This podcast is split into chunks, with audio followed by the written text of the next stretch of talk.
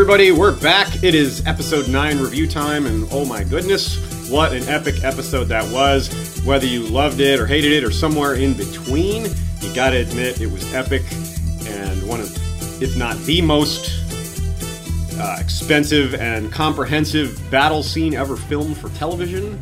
Certainly, we watched the behind the scenes, as in the making of the Battle of Winterfell. Highly recommend it, by the way. It's a 10 minute feature. You can find it on YouTube. It's behind the scenes filming the Battle of Winterfell.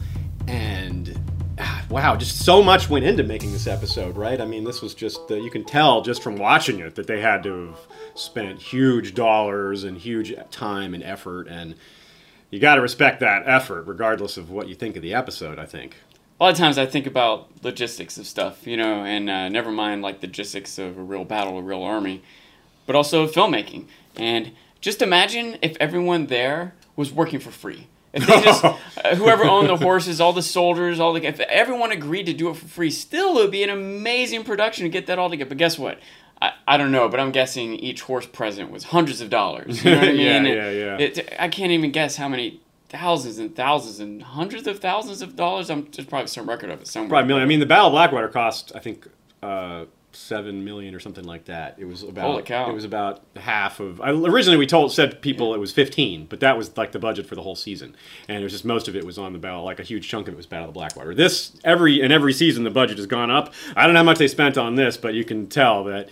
uh, A huge percentage of the whole season budget went into it, I would think. Keep in mind, by the way, you think about all those soldiers, all those horses, uh, you know, the choreographing of it all. Uh, just imagining like they probably didn't do it two hours. Probably took a few days of filming stuff. Yeah, The post production editing for people who don't have massive. editing should get more credit as an Academy Award. Everyone talks about Best Actor, and I think people know well enough to give credit to the director. But I'm telling you, editing uh, is a big deal too. It takes a lot of time, a lot of skill, a lot of patience, and a lot of creativity. Um, I could, especially what you're saying about the patience rings really hard when you hear that they took 86 hours of footage to film that scene. 86 hours. And It'd be edited down to 30 minutes or something. I mean, damn, that is the scale. I just, it's mind blowing. Like Kit Harington was being interviewed talking about, yeah, it was hard. I'm like, that's an understatement, man. This is now. Here's the thing. There was this whole other thing in Meereen. There was this whole other dragon and all that stuff too. Yeah, that was man. also a, a- amazing and well done, and I imagine expensive. Yeah, I think that was probably. I totally agree with you. Although I'd say that that was almost all CGI. Whereas I think Yeah. the Battle of Winterfell there was a lot of CGI, but it was a lot of real. Those were real horses. They had eighty real horses. They had tons of extras. They had, you know, these elaborate camera setups, and they said it took all day, ten hours, just to film. Kit Harington punching out Iwan Rheon, you know, Kit, Jon Jon Snow punching out uh, Ramsay Bolton there, and, and they, they said it in kind of a funny way. They said we spent about ten hours of Kit Harrington on top of Iwan Rheon, which is just Smashing his face. yeah, in. smashing. That's really funny. So yeah, so folks, we've got a lot to talk about with this episode, and, and unlike a lot of previous episodes, we're going to particularly pay attention to these behind the scenes things, the way they made it. And, and that's just natural because it, it deserves to be talked about because so much went into it. And also, frankly, there's less plot analysis in this episode than there normally would be. There's plenty of plot analysis still. Yeah, don't There, a lot of things happened. As always, I still have thoughts that have come to my brain since our last podcast about the last week's episode. Yeah, And when course, we yeah. see Littlefinger for sure is here, then you start thinking, okay, what's his next play? How's it going to be perceived by Jon, and so on. and what's going to happen after. I mean, we've got Sansa's going to have to explain to Jon why she didn't tell him about. I mean, that's been a question for several Melisandre episodes. is going to have to explain uh, what you did to yeah, Shireen, maybe. that's yeah. really big. Yeah, so there's some big things coming still, and of course, episode ten is 69 minutes long. Uh, there's going to be a lot of things to wrap up. As usual, we will deal with the credits. Uh, rather, not the credits, but after our credits, we will deal with the, the trailer for next week, what we have to expect. As- of course, we'll take into account preseason trailers because now anything we saw in the preseason trailer we haven't seen yet is going to be in episode 10 because that's the last place it could be, unless it's a deleted scene, but that seems pretty unlikely. Red herring. That they would use a deleted scene in the preseason trailer, it's possible, but unlikely. Anyway, so we'll get to that at the end. There'll be plenty of, we have a lot to say about that, but we have a lot to say about the episode before we get to that point. So, like you said, battle of a battle of fire, which is a, a, term that is loosely based on the books call it that that engagement, which is it's a bit different in the books without being too specific. Engagement in Meereen. Yeah, it's called the Battle of Fire. By the fans gave it that name. It's okay. not. It's not the books don't call it the Battle of Fire. It's a fan name, and so we we're calling it that here. It's for obvious reasons. Battle of Fire, and then the other one is the Battle of Ice. Uh, in some ways, it's you know there's some similarities there, but those are good good generic terms to call Battle of Fire and Battle of Ice. Now, I, I noticed a couple of cool things, a couple of parallels between the battles. They gave us the shot. They tracked the shot of the trebuchet flaming ball from up to down like a, like a GoPro was attached to it or something. That was really cool. And they did the same with an arrow shot during the Battle of Ice. That was neat. I like that parallel there going up in the air.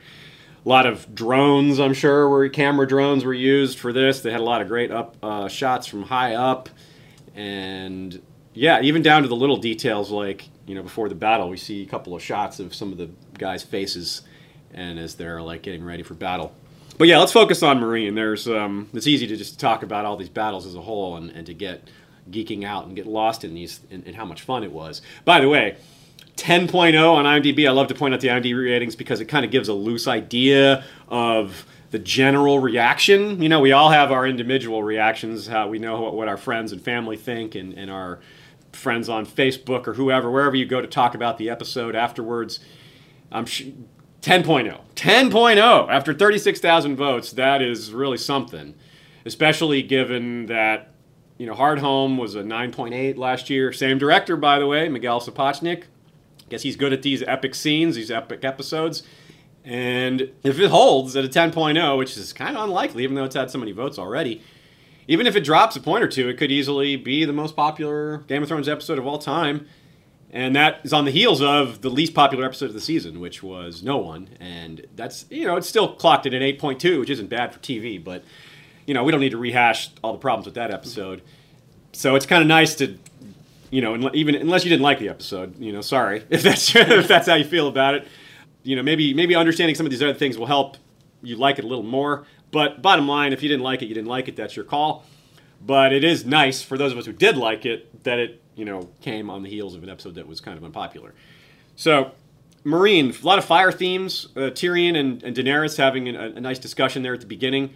That you know, at first Tyrion's kind of like uh, trying to convince Dany's pissed at me. I'm trying to get no. Things really are like this is why this is a good sign. It's not good that they're blowing up the city, but it's good that they're reacting to it because it means it's working. It means that they're a, they see this threat and they need to stop it. And if we don't let them stop it, then we may transform this region. On one hand, it's got to be frustrating for Tyrion to have felt like he did such a good job and also have done such a good job, then for it to kind of have one aspect of it at least backfire. And then mom shows up right at that moment you know like it's out of context. That said though still even if he hadn't done anything outstanding in the meantime and she shows up and shit's hit the fan or whatever Think about what it was like when she left. It's not like she left and everything was fine and now it's ruined. When she, everything was in dire straits when she, when she left, left. There right? was a massacre at the at the arena. Yeah. she left during the Sons of the Harpy uprising and came back to a larger scale version of it. I yeah. mean, yeah, she can't. Yeah. And she didn't really blame Tyrion. She was just being a ruler and making him explain himself and you know being in charge. Right. She. You got to also imagine she has some hope in her mind that when she gets back things will have settled. She, mm-hmm. you know, she like ran through a list of expectations when I returned. A fleet of ships launching fireballs into the city probably wasn't on her list. It probably is worse than even her worst expectations. But at least they still had the city. That was also a possibility. right, they had lost right, it entirely. True. And she did have this sort of like uh, frustrated front, but she also seemed reasonable. Yeah. You know, it's especially when you see her seething in anger. She's like, I'm gonna kill everyone and burn the cities. and Tyrion's like, slow down, you're sounding like your dad. She was like, all right, you know, she she did she was willing to listen and compromise. Yeah. She she she could have like blamed it all on him and kicked him out of the city, but instead she listened to what he had said and followed with his advice. So and she realized that you know at the bottom line, she she uh, realized that he did a good job, if not better, given the circumstances, and you know, he wasn't privy to the military plan. As we see, that's not his strong point. Grey Worm pointed that out. He himself admitted it, and Dany's like, "Yeah, I've got a plan. And Tyrion tempered that plan. Tyrion tempered Dany's temper. Yeah. And it, it, I think that's good. It, it shows that there's a lot of potential for them to work together as a team in that regard because Tyrion is. I want to call him sober. he's such a he's a drunk, but he's got the sober attitude about about things. He's he's it's back to the same sort of conversation he had with with Grey Worm and Missandei, where he's like, "Look, we got to be realistic here. Yes, slavery's awful. War is awful or worse, uh, uh, but we cannot get rid of them so quickly. We have to have a reasonable plan, something that's going to work, not something that just we that feels good. And, and you know, they had their points too. They had good points too. Don't Yeah. work with them; they're going to trick you, and that that turned out to be right. But it wasn't. They didn't trick them in a way that they really got caught with their pants down. You know, it was like, okay, well, here they come. They're attacking us, but they didn't lose. They, I, I wonder if they would have. Like, what if Dany doesn't show up with Yeah. an army and dragons? You know, they how might have very well lost. Yeah, and that, and that explains it too. The slavers aren't stupid. I mean, they they over they underestimated the dragons. They underestimated Daenerys, perhaps. But at the time, they had never seen the dragons like used as a weapon. They hadn't seen Yeah. them like they were just like a. Da- so it kind of almost made sense, and it was like, if we're ever going to strike, now's the time. Before the dragons are a weapon, we got to Yeah. get rid of them now before they're actually. They seem to even know the dragons were locked underground. They you did, know, yeah. Even if they were a theoretical threat, they're a locked up theoretical threat at this moment. You got to imagine they've got their own master whisperers. You know, these are huge entities with huge forces. Yeah, the Sons of the Harpy clearly inside the city still, so Right. they're able to They're pass gonna get information, yeah. intelligence. Now, by the way, I personally didn't read too much into this. It didn't occur to me, and when people pointed it out to me, I didn't read too much into it. But a lot of people have been asking me, "What's up with Varys? Shows up when Dany leaves, disappears before she gets back."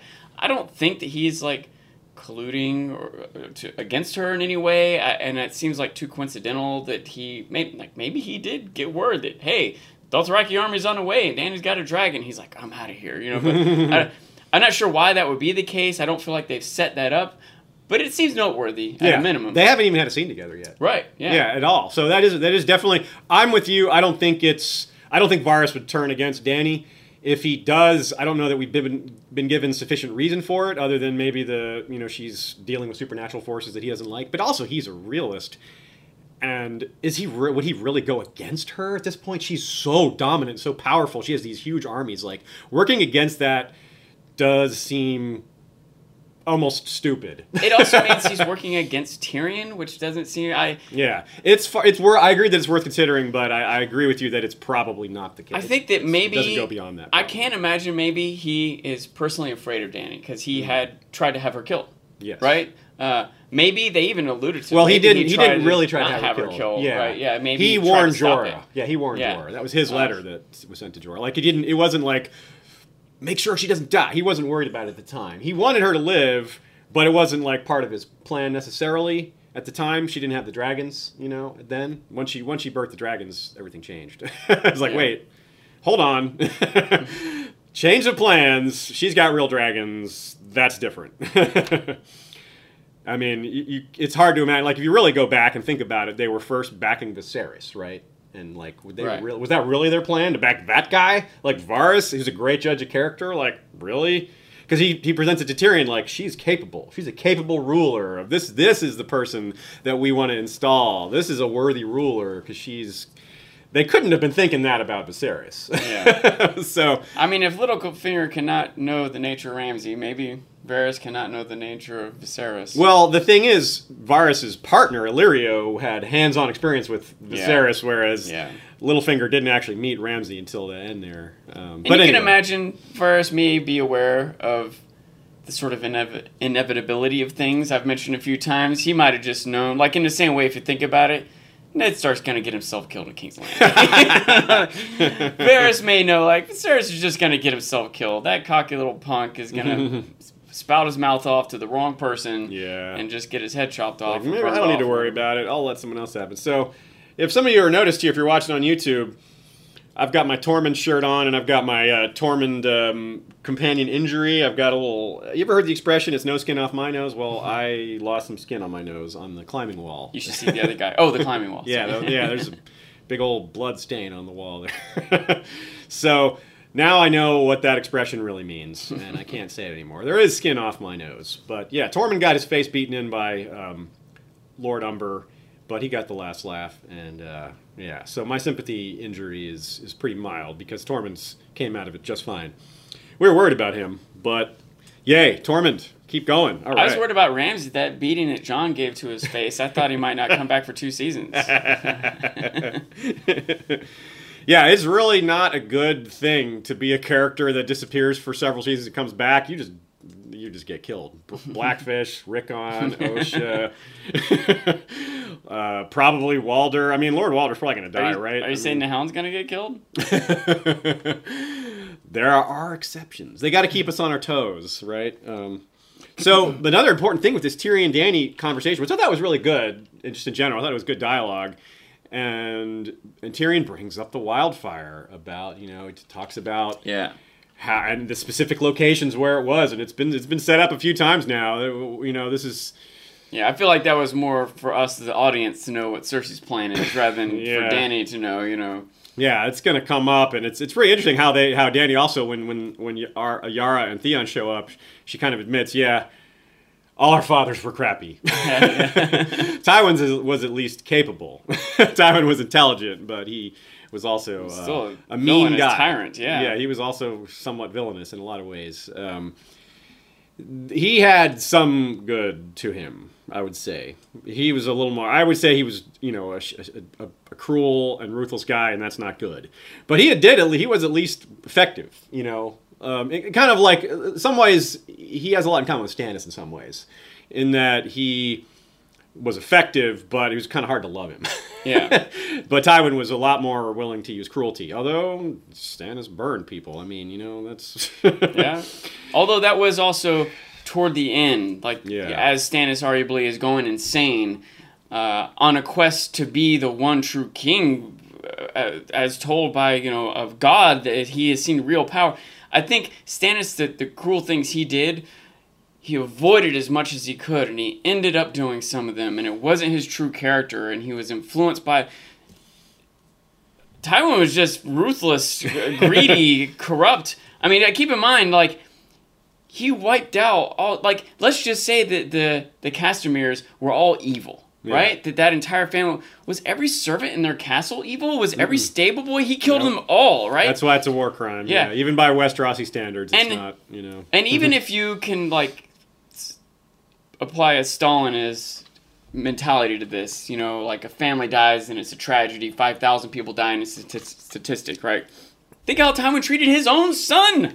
He's still like he was, on many levels. He was a bad. It's Don't true. get me wrong. I also appreciate his character on the screen. He he was uh, no, he's an incredible actor. too, interesting yeah. and intriguing and uh, uh, entertaining, but at least as terrible as Balon or, or whoever. yeah, else, it's just that? Balon just wasn't very skilled. You know, he Yeah. was. Yeah. And maybe that makes him worse if you have an evil person who's not skilled or an evil person who's skilled. I agree. I'd rather have the evil person who's not skilled. Totally agree. That's, that's arguably it was better for the Northerners that Ramsay killed Roose because Roose was, you know, yeah.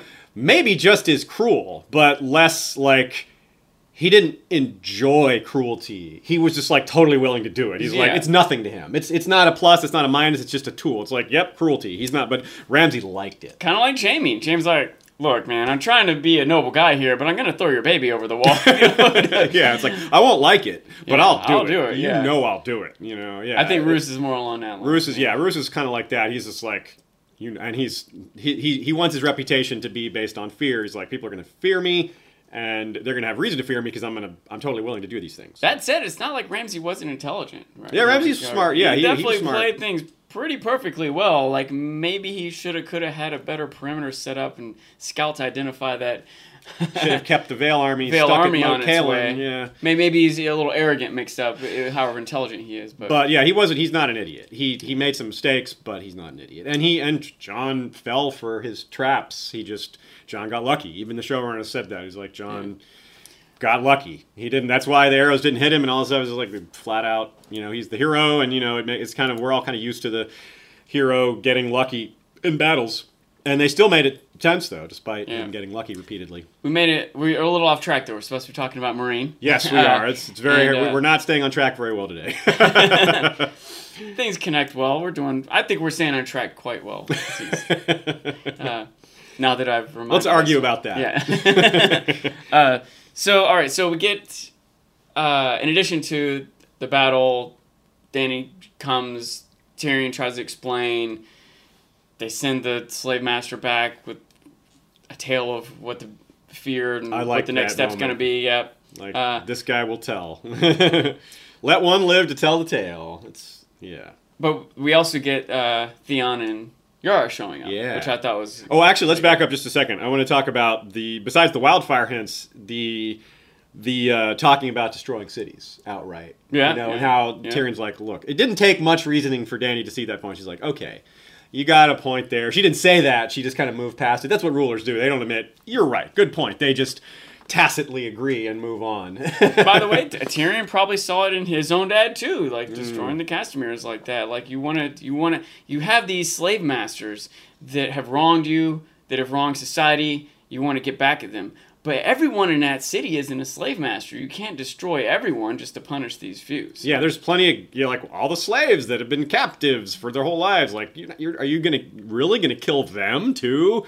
And Dany's like, yeah, because it's the same thing. It's this is a nice parallel between Dany and Jon and how they both have tempers, like these, like this fire in them, and that's of course uh, possibly related to uh, an upcoming reveal about whether this ch- truth of Jon's parentage comes out and whether that's true. It could, you know, shows he's got some of that fire in him, you know, the dragon in him maybe. So it's it's interesting. We've seen that from him before in some spots where he his temper gets the best of him. You know, like season one when his he finds out his father is killed and he just breaks his vows. He deserts, and he doesn't think twice. He doesn't really think twice about it. Even with Sam, like getting in his face, like Jon, this is wrong. You can't do this. You said the words, and he's like, doesn't matter. Doesn't matter.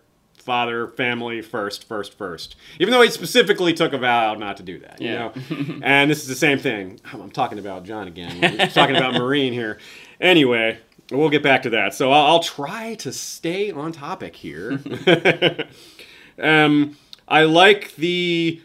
I like the way. Okay, so let's go back to what you were talking about with Yara and Theon and that scene. What were you saying there? One, I thought it was uh, the the interplay, the the editing, directing, acting between Yara and Dany was pretty good. I thought. Yeah, it's a great conversation. back This- and forth they it's had, her, and uh, it's her first chance to speak to like a, a, a Westerosi woman with power. yeah, yeah. It's kind of interesting, yeah. And uh, and and Yara knew, maybe kind of sensed that because she played on that a little bit, like, yeah, like your dad, you know, like just like Westeros doesn't have a queen either. eh. yeah, that was good. I like that scene. Uh, it was, yeah. Uh, I wonder, by the way, the uh, it was directed by the same guy from Hardhome. Yeah. Oh, did he also direct these Meereen scenes? I sort of assume they have different crews. You know what I mean? Well, he was listed as the director for the whole episode, but you you feel like maybe he, yeah, I don't know. I guess he did. He had a lot of hand in that too, but it's not clear. That would be a good question to uh, look up.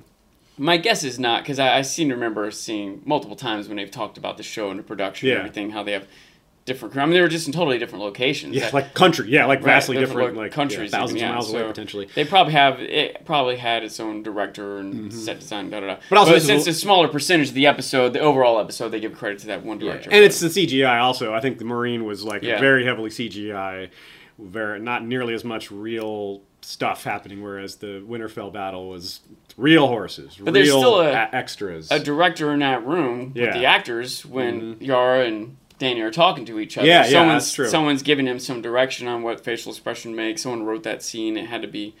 Uh, there's as much execution in scenes of dialogue and character development as there are in scenes of war and swordplay or whatever. you know? Yeah, yeah. Um, so and so, as far as some plot points from that scene as well, as far as what we, maybe what we can expect, they basically convince Dany that Euron is bad news, and that's true. Uh, so. You know, because she's like, well, why shouldn't I team up with him? And they kind of give a convincing reason, and especially because they agree to try to, you know, make the Ironborn grow up and get out of their reaving, Yeah. raping ways. Yara agrees to this, and Daenerys is like, "Yeah, but we're going to be one kingdom. You're going to respect the laws of the kingdom. That's the deal. You get to you get to be in charge of your region, but it's part of the Seven Kingdoms, and Dany's still in charge. I love her. Like, what is this? A handshake? I've never seen this before. What is going on? And, and Theon's. I mean, Tyrion even like holds his hand out, like, yeah, Yeah. shake it. You know, she's like. That's I, that's really funny because she's been in the dirt, she's been a slave, and she still doesn't like. She still it's kind of a foreign idea to her. A handshake. You know, hmm. it it didn't occur to me that the handshake was a foreign idea to her. But as you mentioned it, I don't remember her ever shaking anyone's hand or seeing anyone shake anyone's Nope. hand. Uh, but I did, th- regardless, I did think it was interesting that she looked back to Tyrion for like direction of what to do now, whether it's whether or not I should agree to this alliance or how do I shake hands. Either way, in front of other people, for her to look to him for direction. So she really does, try, especially after the confrontation that we just had, where she's like, "What did you do to my city?" we see that they really are aligned, yeah, right? And and Yara also the same the same kind of thing with Yara when when Dany demands that they give up their their lifestyle. Yara looks at Theon and Theon's like, "Yep, we got to agree to this," you know. And Theon, having been what he's been through, you know, is all for it. He's like, "Yeah, this is not. this yeah, I is not." will say. I mean, I have said based on things I have said.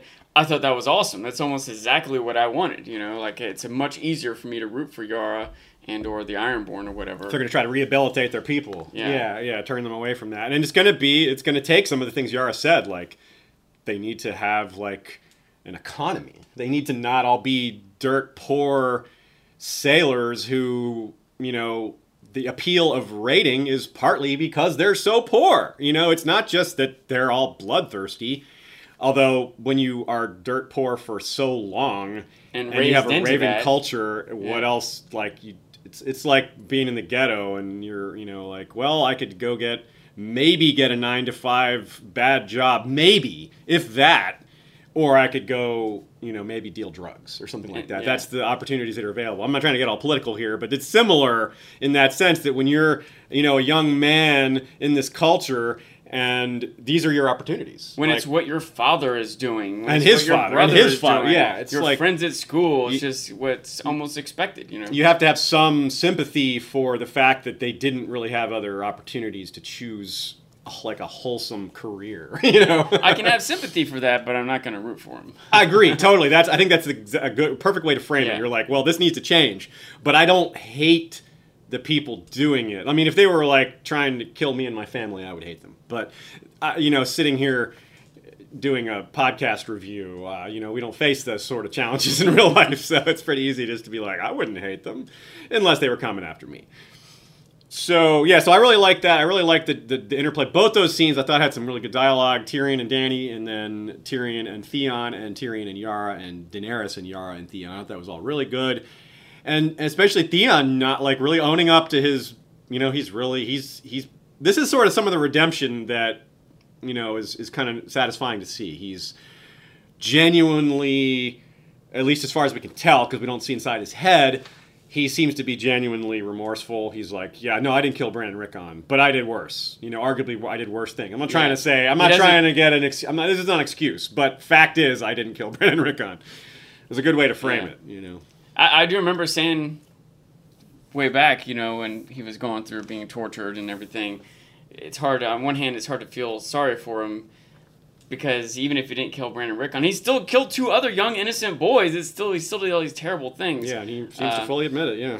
And uh, and yeah, I, I I think that was this season uh, when he said someone said something about justice, and he said justice would be my body, my dead body hanging burned over Winterfell or something like that. Like he he knows he deserves to die. I think that know, was like- the season. Yeah. And uh, It wouldn't have been. I don't think it would have been last season. it could have Uh, been though, but I think it was this season. Yeah, I think it was earlier this season for sure. Uh, okay, but, but multiple times he has sort of yeah. said like I didn't do this one thing that people were worried about, but I did do a bunch of other stuff. I do deserve to die. All this punishment I've gotten, it's you know I. Uh, I still don't know if he deserves a punishment he's gotten. One of the terrible things he did. It's so hard to comprehend what he's gone through. Uh, but he seems on some level to. Be, He hasn't turned to fuck it. I'll just do whatever now. It doesn't matter. You know, he Yeah. still seems on some level to be trying to do the right thing. Mhm. He's not uh, boastful about it. You know, you can imagine many other characters would be boastful about it. Yeah. Tywin's brags to Ramsay about how he raped his mom in front of her and hanged it. It was so terrible. Roose, yeah, yeah. Roose Bolton. Yeah, did I say Tywin? Sorry. Yeah, and and it's also with Theon. What's interesting? Okay, two more things about Theon here. Uh, this the opportunity that Daenerys is, is suggesting is in a way maybe more favorable to him. Like he was with Yara at first, like yeah, they're independent and they want you know it makes sense that they would want to stay independent. But Dany's like, no, you need to rehabilitate your people.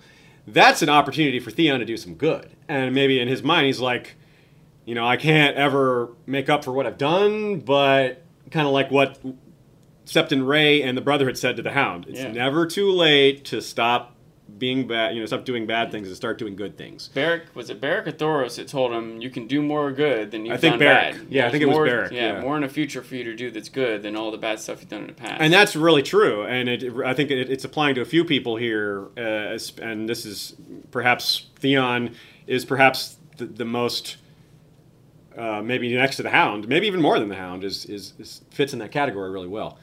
Yeah, the other thing I wanted to say, I was one thing I was maybe hoping to see, but it was maybe a little too much to fit in this episode. Maybe we'll get it next episode, or maybe we'll get it next season.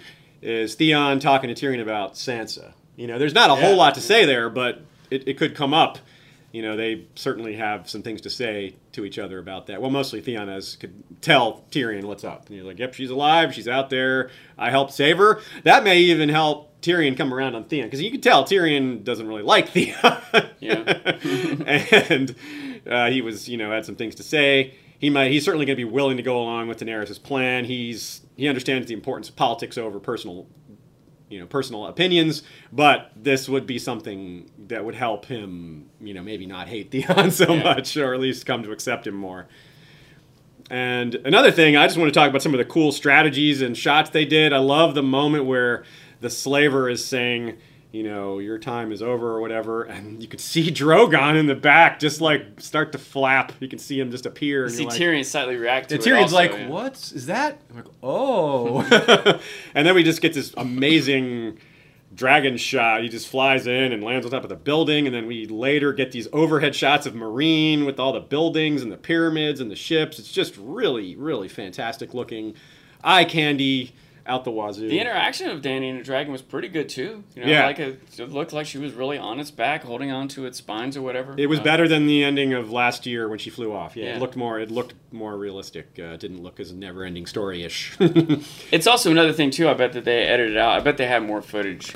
It seemed to me like there's one moment where Dany's flying overhead, and we see at least one of the dragons coming out of the pit or whatever cavern their- that they're yeah, being stored in. prison, Uh, yeah. yeah, and, and it seemed like it cut kind of suddenly from that to all three of them flying in the air. I wonder if there's more that they did of having them come out and Drogon landing maybe or whatever. Hmm, yeah, maybe. It seems like if they went through all the trouble to CGI that up, they would show it to us. It couldn't have been more than 20 seconds. Does it matter if the episode's 62 minutes and 20 seconds? Uh, but it seemed like a quick edit, so I, I'm suspicious that there might have been some more there. And she has she has shown um, that she seems to have gained a much higher level of control over Drogon. It's it's not clear how that where that control comes from, but it's like he's like um, a dog that knows its master really well, something like that. A couple the way he lowers his wing for her Yeah. and just lands right next to her and takes the lead. The other the other dragons breaking free was a little strange. It may, maybe requires a bit of an explanation, but you can sense maybe like they sense the presence. They they know there's a battle happening. There's fire and destruction. They can hear Drogon's scream, and that like encourages them. Maybe they can sense Dany's presence, and and that makes them fills them with dragon adrenaline, which enables them to break loose. Um, they weren't crucial in that battle at all. They could have Drogon could have done that by himself. They just he torches one ship. The ships get the message that they're helpless, and so she's able to capture the fleet, which is a, a coup. I thought that a couple things came from that. Uh, one, that the dragons getting out could easily have been the result of destruction. You know, like some Yeah, they broke the catapult might have busted yeah. the wall, uh, or it even could have been an attempt to get in and try to kill them, especially if they thought they were chained up inside, but they weren't. You know, uh, Mm, yeah, But I think one thing it shows having the other dragons there is that they're following Drogon's lead. Yes, that makes sense? I agree. And or Dany's lead. it's like the alpha, the alpha dragon. They follow Right. a pack. Yeah, Uh, a couple of thoughts that went through my mind there uh, were one is I felt like they should like split up, like they could be destroying three times as many. Like they just like Yeah. so overkill, burn that ship to nothing till it sinks. It seems like one flyover and one burst of fire. This ship's pretty much done for. Yeah, they- move to yeah. the next ship. Get it. But a couple things. One, I realized the other dragons might not necessarily know to do that. They're just going to do whatever Drogon. They were following lead, and so she- he goes after one ship. of They them- go after the one ship also. Yeah, none of them fired till she gave the command. That's another example True, of how yeah. like they're more tame or more under control at Uh, this point. And additionally, probably a super important thing we haven't mentioned yet here. They even said it in the episode. Thanks for the ships. Yep. That's You why she didn't want to destroy didn't want to go yeah. burn all of them. Just like- one, make the point in the battle, and now have these ships. It's like, look, So- can you stop us from burning all your ships? No, so you better surrender. And they're like, yeah. I mean, they're mostly crewed by slaves anyway. Yeah. So it's like they're just like just like those soldiers ran off when Grey Worm allowed them to. You got to figure a lot of those crews are like, yep, that's that. We've lost, you know. And they're slaves, so it's like switching from one master to another is kind of in their experience already, Yeah. even though Daenerys is not going to treat them as slaves. So Also, it was uh, the slave masters were really kind of doing themselves in. Once just don't the, get it, the yeah. power had turned the way they were like, the Unsullied will be sold back into someone else's ownership. Your your interpreter sold back, da da da. And so then Tyrion's like, "Hey, uh, soldiers over there, these guys aren't fighting for you. You sure you want to keep fighting for them?" And they were out of there. Like they, it's clear that there was no real loyalty or respect. You know what I mean? So And that's what are they sticking around for? That's a parallel to what Jon was trying to do. He's trying to undermine Ramsay. He knew it wouldn't like get them to turn on Ramsay, but he thought maybe it would undermine their morale a little bit by doing the same thing. Like he's not fighting for you. He's not willing to, di- you know, fight for you. Do you want to just start talking about Jon now? I can't help myself. Because I do immediately. There's the thing I want to say about that that I might forget later. Ramsay uh, took advantage of his numbers there. He was willing to kill his own men. Yes. Remember when they sent when the, the skirmish is happening in the middle, and Davos is like, uh, "Don't fire. We're just gonna kill our own guys." Ramsay's like, "Loose, loose. he's totally just fire. He'll just kill all of them." Because he's got more. He had two to one numbers, and he doesn't necessarily care or have any loyalty to these men. And you got to wonder how much it hurts the next wave. The next time he's like, "All right, next wave, go attack." And like, hey man, don't fire arrows on us, like he did the first wave. uh, Yeah. they did go though. They did go up with quite a bit of uh, discipline. Yep, it was it was brutal. Yeah, he's really just that's ruthless right there, uh, pure and simple. Um, and a lot of people predicted he would do that. Uh, there's certainly real world parallels to that. Apparently, Edward Longshanks did the same thing. If I'm remembering correctly, maybe I'm thinking of a different Edward. But that's the Edward portrayed in Braveheart, and he- uh, maybe I'm just remembering what he did in Braveheart, and maybe that didn't happen in real life. I forget, but I'm pretty sure there's plenty of historical precedent for that sort of thing, where as long as the enemy is destroyed, it doesn't matter if you lose some of your own troops, especially if they're allied troops and not your own household troops. Which is it's unclear how much of that cavalry was Ramsay's Bolton cavalry and how much of those were allied cavalry. Or even mercenary cavalry left over from the Battle of Stannis. Absolutely, that's possible. So yeah, it's it's just that's just not something they made clear. So we we're, it's safe to make a few assumptions and guesses there. But yeah, total ruthlessness, not unexpected from Ramsay. But honestly, I do think that pretty well covers Meereen and, and Dany for now. Other than some things we'll talk about in the trailer discussion, uh, we will be returning. Very mild spoiler. We will be getting more scenes from Meereen next next week. So that's about as far as I'll go with that. I won't be specific, but well, I guess there's one last thing to talk about, which is the Dothraki arrival. You know, that was predicted. We weren't sure if they would show up so quickly, if they'd still be lagging behind. But you know, they got there in time, and now Daenerys has this massive army. that she's gonna need to feed. Yeah, she's got like a little logis- I wonder. We definitely wonder if how much the logistics are going to come into play here. They apparently have enough ships now. You know, that's that was brought up, and that's important. So we might be seeing at the end of the next episode the the, the great exodus. They may be they may head towards Westeros at the end of next at end of the last episode. It's one of the things that I think we talked about as a possible last shot for the season. You know, that could be it. Yeah. That could be like the wall coming down or something with the walkers would be pretty chilling way to end the season. But Daenerys' is like armada heading into the sunset would be pretty cool. Maybe not as the last scene, but one of the final scenes. I'm just gonna throw that out there as a guess. No trailer spoilers there. I don't. I'm, I don't have any inside information on that. That's a pure guess. Um, Yeah, we were guessing that a few episodes ago. Yeah. Uh, although I will say I'm a little bit less sure of it now than I was before. I, f- feel like we got to get something back from Varys first. They got to settle mm. these other cities. Well, mm, it's not impossible, but I yeah, I don't expect it. It's a long episode because you actually they do have extra time. It's 69 minutes, so True, maybe yeah. they can fit a little more. That's that's about 15 extra minutes roughly compared to the average episode, which isn't a lot, but it is also a lot. You know, It's a lot. You can, yeah. It's a lot of dialogue. in Yeah, 15 considering what they can do in two to three minutes sometimes, yeah, or even thirty seconds, that is potentially a lot. Just we'll just see, have to wait and see how they use it. So, well, yeah, let's so let's move on. Let's talk about let's talk about the Battle of Ice, um, the, the meat of this episode. There was plenty of awesomeness in the Battle of Fire, but this was more about the Battle of Ice for sure. I guess we we'll talk about the pre-battle stuff. A lot of interesting things going on there. The the parlay they have is particularly interesting. I thought um, we get to see little Lyanna Mormont scowling at Ramsay. I like that. I like the dialogue between Jon and Ramsay. Thought it was pretty solid. I like Sansa's, uh, you know, her fortitude there. calling her shot. Yeah, I like that. Yeah. die tomorrow. One funny thing that Ashaya noticed was she rides off before Ramsay says the thing about the, the dogs being starved, and she it's, it's no big deal to have her be told that by someone else off screen, Yeah. but it is a little funny to think about. Wait a minute, you weren't there for that line. that's that's really nothing. Um, the bigger bits here are the undertones of Jon's attitude and of course what's going on with Davos and Melisandre and, and also Sansa. But you know we kind of mentioned that already, but we have more to say with that. Um, so where to start? Let's start with. Let's start with. I like this Tormund Davos interaction. That's a simpler one to talk about. Yeah. They, I never, I didn't see this coming, but Tormund's lines about how similar they're about how dim, different and similar their situations were. They both followed a king that thought he- their king was like the man, the guy that was like the answer, and they were both wrong, and you know for different reasons, and they had that to bond over. It was really cool, and I totally didn't see that coming, and I think about it at all, and was like, that's that's pretty neat, Uh, and it was some pretty good dialogue too. I really like Tormund. I'm glad he's still around. I hope he keeps living. But you know, there's there's perils with getting attached to a character. But hey, you, know, you can't help it sometimes. Yeah, through the week, as I was thinking about this episode, I was really scared for Tormund because I thought he was the character who was most likely to be on the front lines of battle. You Yeah, I other mean? than Wun Wun maybe. Yeah. Although Wun Wun, I mean, obviously, I don't want him to die, but he's barely spoken a word. I'm not as attached to him as I am to. Uh, Yeah. That's pretty good, son.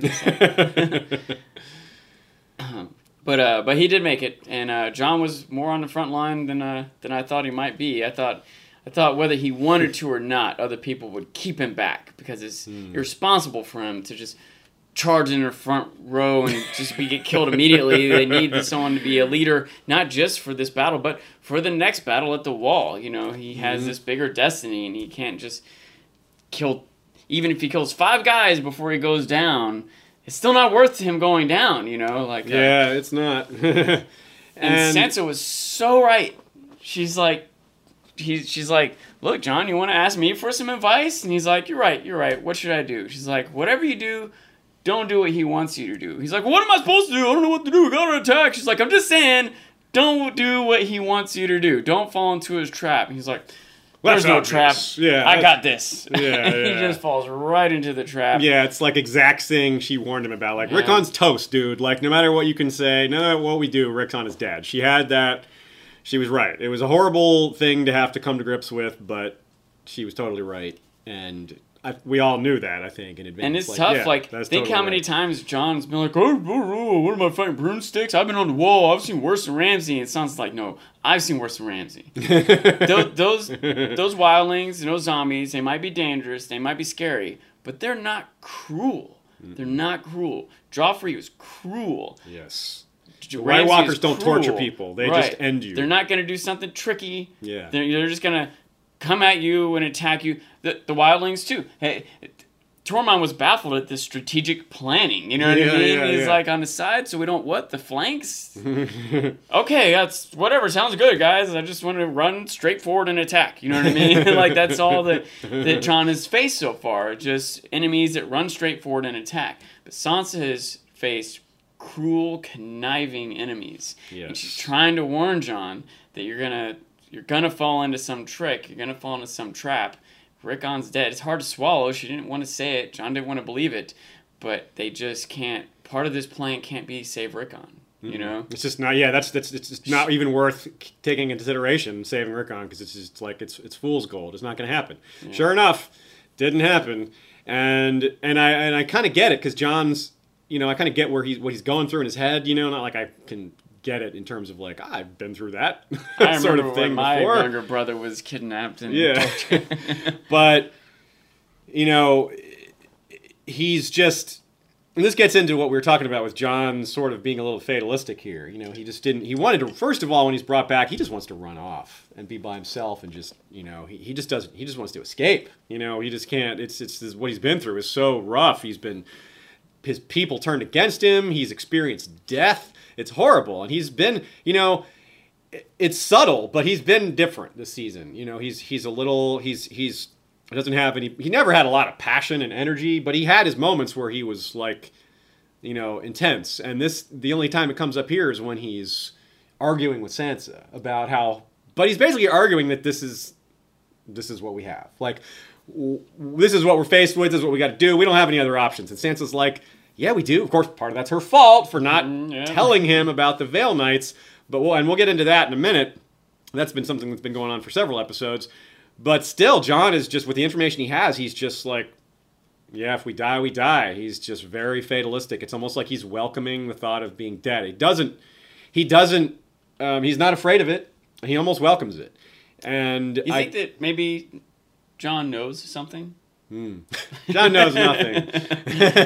and you know that and that explains to me why even though he knew that Ramsay was trying to trick him, trying to get him or get a reaction out of him, it still worked because he's he's just he's got a temper and he's kind of expecting to die and he's not wor- he's not afraid of it. And he kind of wants the release of death. He hates that he he knows what his life is going to be even if he wins this battle, which is facing the armies of the undead. It's not going to get better, you know. It's like, well, we get rid of Ramsay and we still have to face that like ah, I was happier being dead. I just want to take a nap. And Mel, he tells Melisandre, like, he's like, don't bring me back. Like, don't bring me back. I don't want to come back to this. You know, and it just, all of that, just that undertone of just like, he's fine being dead. So you remind me of another thing I wanted to talk about a little bit. Melisandre has a little shift also. yes, right? she's different. Yeah. She, uh, she definitely is still committed to the cause, but she's a little bit more reasonable. She's at least making an attempt to offer explanation. She's not just like mystic and uh, you know blindly confident. she doesn't She's- love the Lord of Light anymore. She's like, well, he's in charge. We don't Yeah. have to love it. Okay, if he like I. ha if he didn't bring you back, like I, I can't bring you back. He did it. Yeah. Like I don't. And if he wants me to bring you back again, I I'll gotta do it do it. Like yeah. he's in charge. you Yeah, know, yeah. she's not like, oh, the Lord of Light. His will is the good, you know, his goodness and power. You know, it's it's a diff- much different tone. Yeah, she's she's more pragmatic. She's still a believer. She's still work. She's You still know, a believer, but yeah, but a little bit more practical about it. yeah, and she's more like resigned to it rather Yeah. than like this is the glory of our God. It's like this is God, man. He's he's brutal. Now, I I can imagine she may come around with a little more confidence because one of the last moments we see with her as the the Stark banner un, unfolds, she Yeah. looks on with this sort of like I don't know quite what to describe it as, maybe satisfaction. I almost want to say pride, but I don't think she's necessarily taking credit for all this. But I think she's like relieved that the vision came true. That she's like, okay, I'm not crazy. It's not on my mind. I didn't make this up. I really did see myself in this moment. That's a good point. This may restore some of her confidence. Yeah. I mean, she still seems to have a good bit of confidence. She had so much in the first place, but now it has been shaken. It isn't 100% anymore. It used to be arguably more than 100%. It was she she had room to spare. Uh, she could take a few hits to her faith and it wouldn't really matter. But now she's taken a lot of hits to her faith. And it's still strong, but it's not, you know, ironclad anymore. It's not Stannis like. Like imagine going. imagine she's she's been at this moment with a pending battle before, yeah. and it didn't pan out. So here she is at this moment, the pending battle again, and she's like, "Well, Jon, I don't know, man. Lord of Light does what he wants. I guess I gotta." But then the battle's over, and they won, and she's like, "All right, all right, I'm back. This is it." And she's walking know? the walls of Winterfell, like just like I, just like she said she would. yeah, it's really it's, it's going to be interesting. That's I think that's going to be a really important thing for episode ten. I'm very curious what they do with it because I really don't know what they're going to do about it at all. I'm I'm Yeah. very.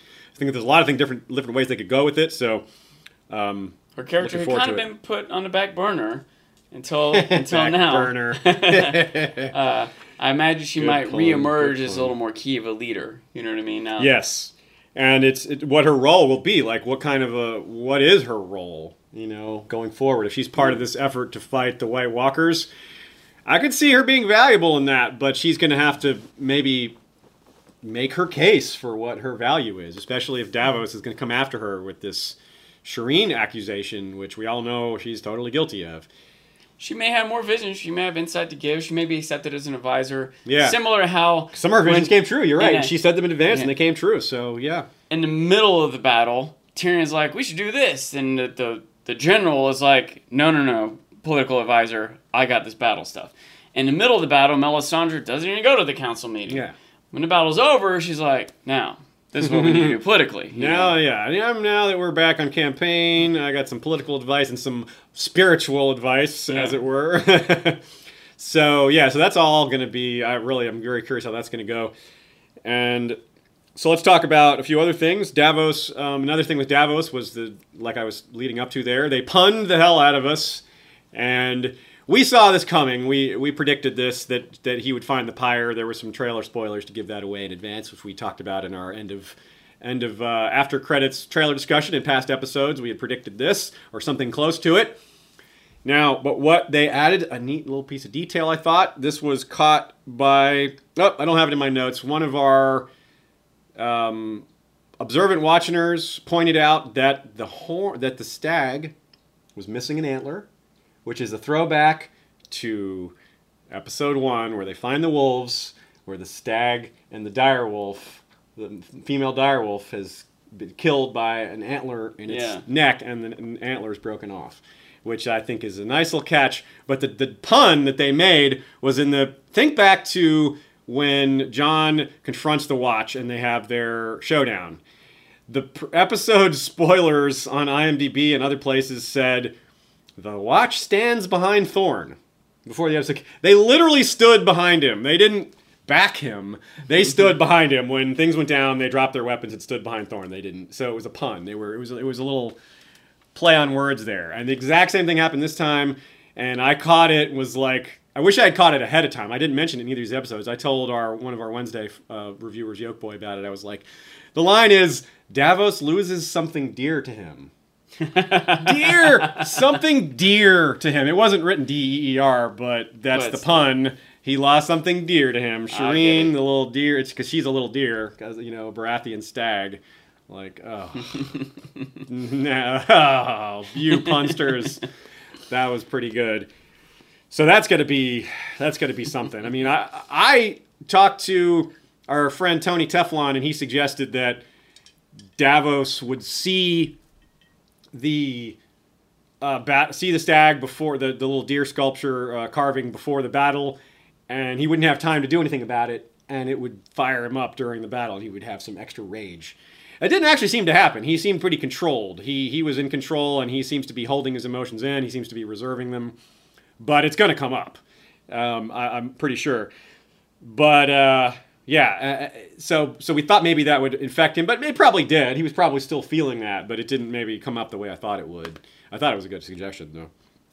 What are your thoughts on what on Davos's what's his inner turmoil here and his his just that scene? I thought the throughout this episode the music was fantastic, and in that scene moment too, it was really good. Good pairing with his facial acting.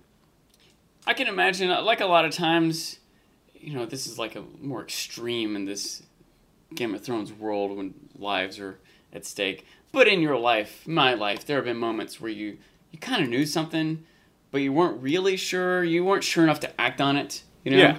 But then you find out, and you're like, and now it's like now you like have to act on it because now you know. You know what I mean? Yeah. And uh, and like you said, he doesn't necessarily have a moment yet. Like they're it's right on the cusp of this battle. the horn Uh, blows like it's dawn when he finds it. Yeah. Uh, so, um, you can imagine as he's standing there, Jon's charging forward, the cavalry's charging forward, arrows are raining down.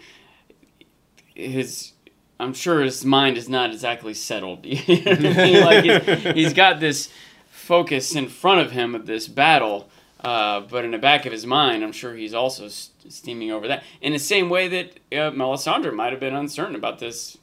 He Davos has also been in this position where he, they're on the cusp of this battle. Uh, and uh, That's an interesting point. Davos is the only guy who's been in the two biggest battles of the entire series Blackwater and the Battle of the Bastards, right? Yeah. He's the only one. I think so, yeah. That's pretty cool. Tyrion was sort of in the Battle of Fire and the. But he wasn't really. He just stood there. he, he, he was a witness to it. He didn't really do any fighting. But he did do some fighting in Blackwater. So yeah, that's kind of cool. I never thought about that. Davos very uh, has seen the worst. Was on the losing side one time, winning side one time. that's true too. Yeah. So two out of three, hopefully, against the, against the zombies. Yeah, yeah, we, we definitely want to see that. Um, so let's uh, take another short break. We'll take our mid episode break and we'll come back and we'll talk about some more things. We got a lot more behind the scenes things to mention. We'll talk more about the battle itself, the way it played out, some of the standouts, some of the cool things we learned about the filming, and some of the aftermath as well. Plenty more to go, folks. Be right back. So, we have some cool things that we learned from the behind the scenes thing. Again, I highly recommend watching that. The shot where Jon has the Bolton horses charging right at him, where he kind of realizes he's he, his horse is shot out from under him. He kind of realizes his that he's his temper, his anger has gotten him killed.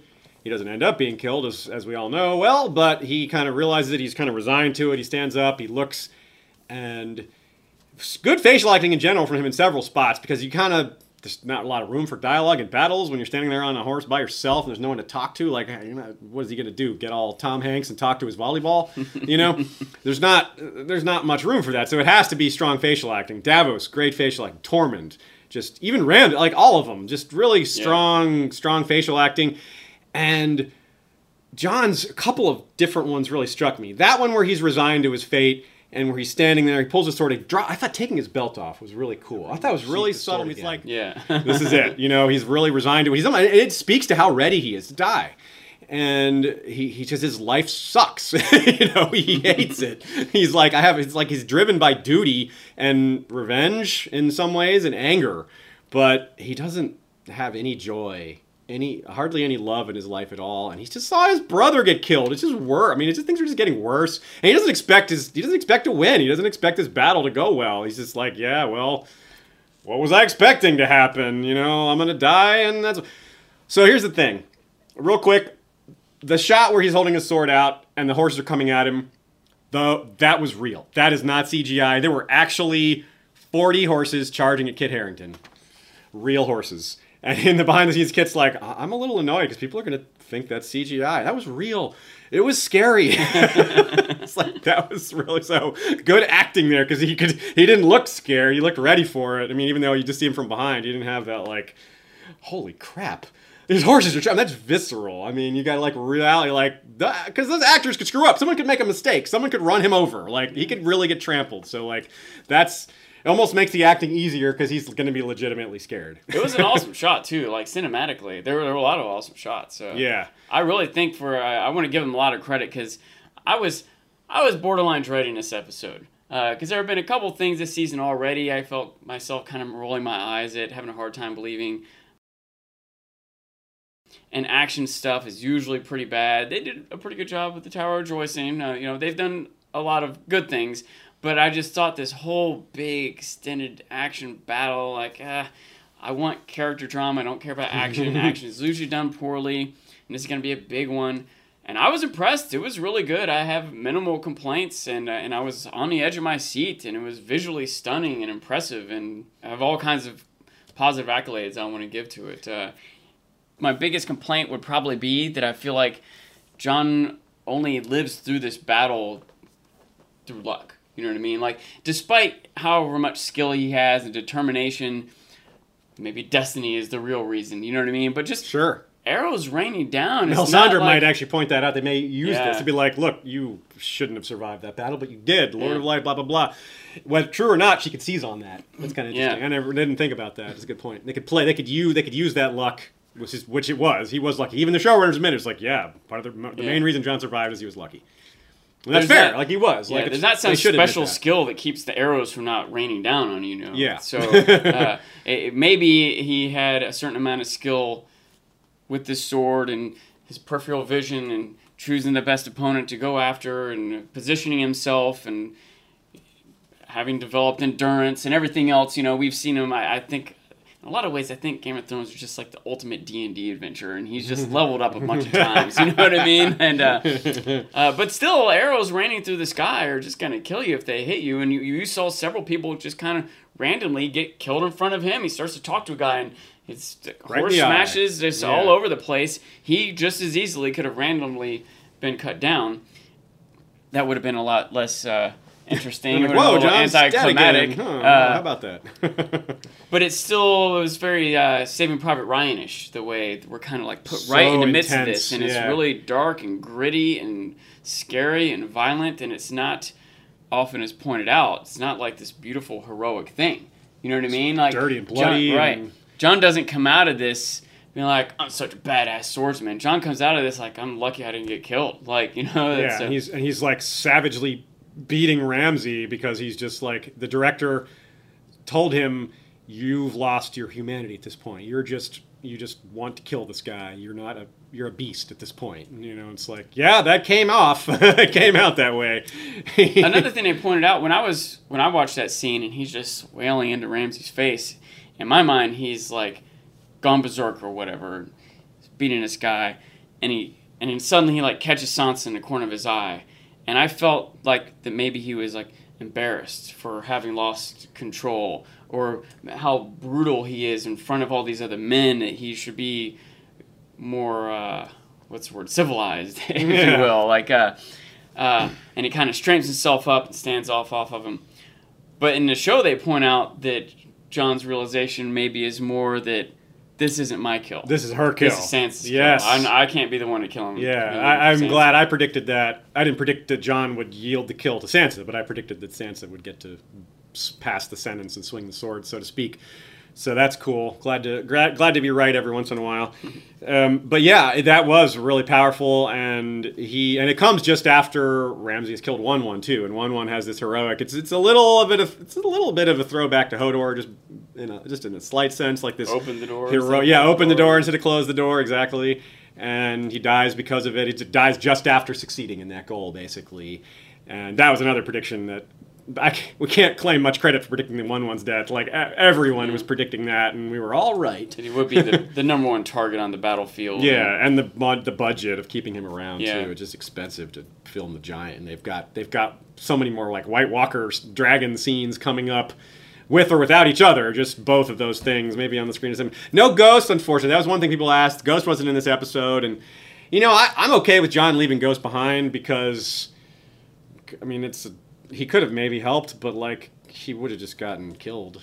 Yeah, and yeah. I'm so I'm glad he didn't participate. He would have charged with Jon. He's not going to like, I'll wait back here for you, Jon. you know, that's not how wolves and dogs work.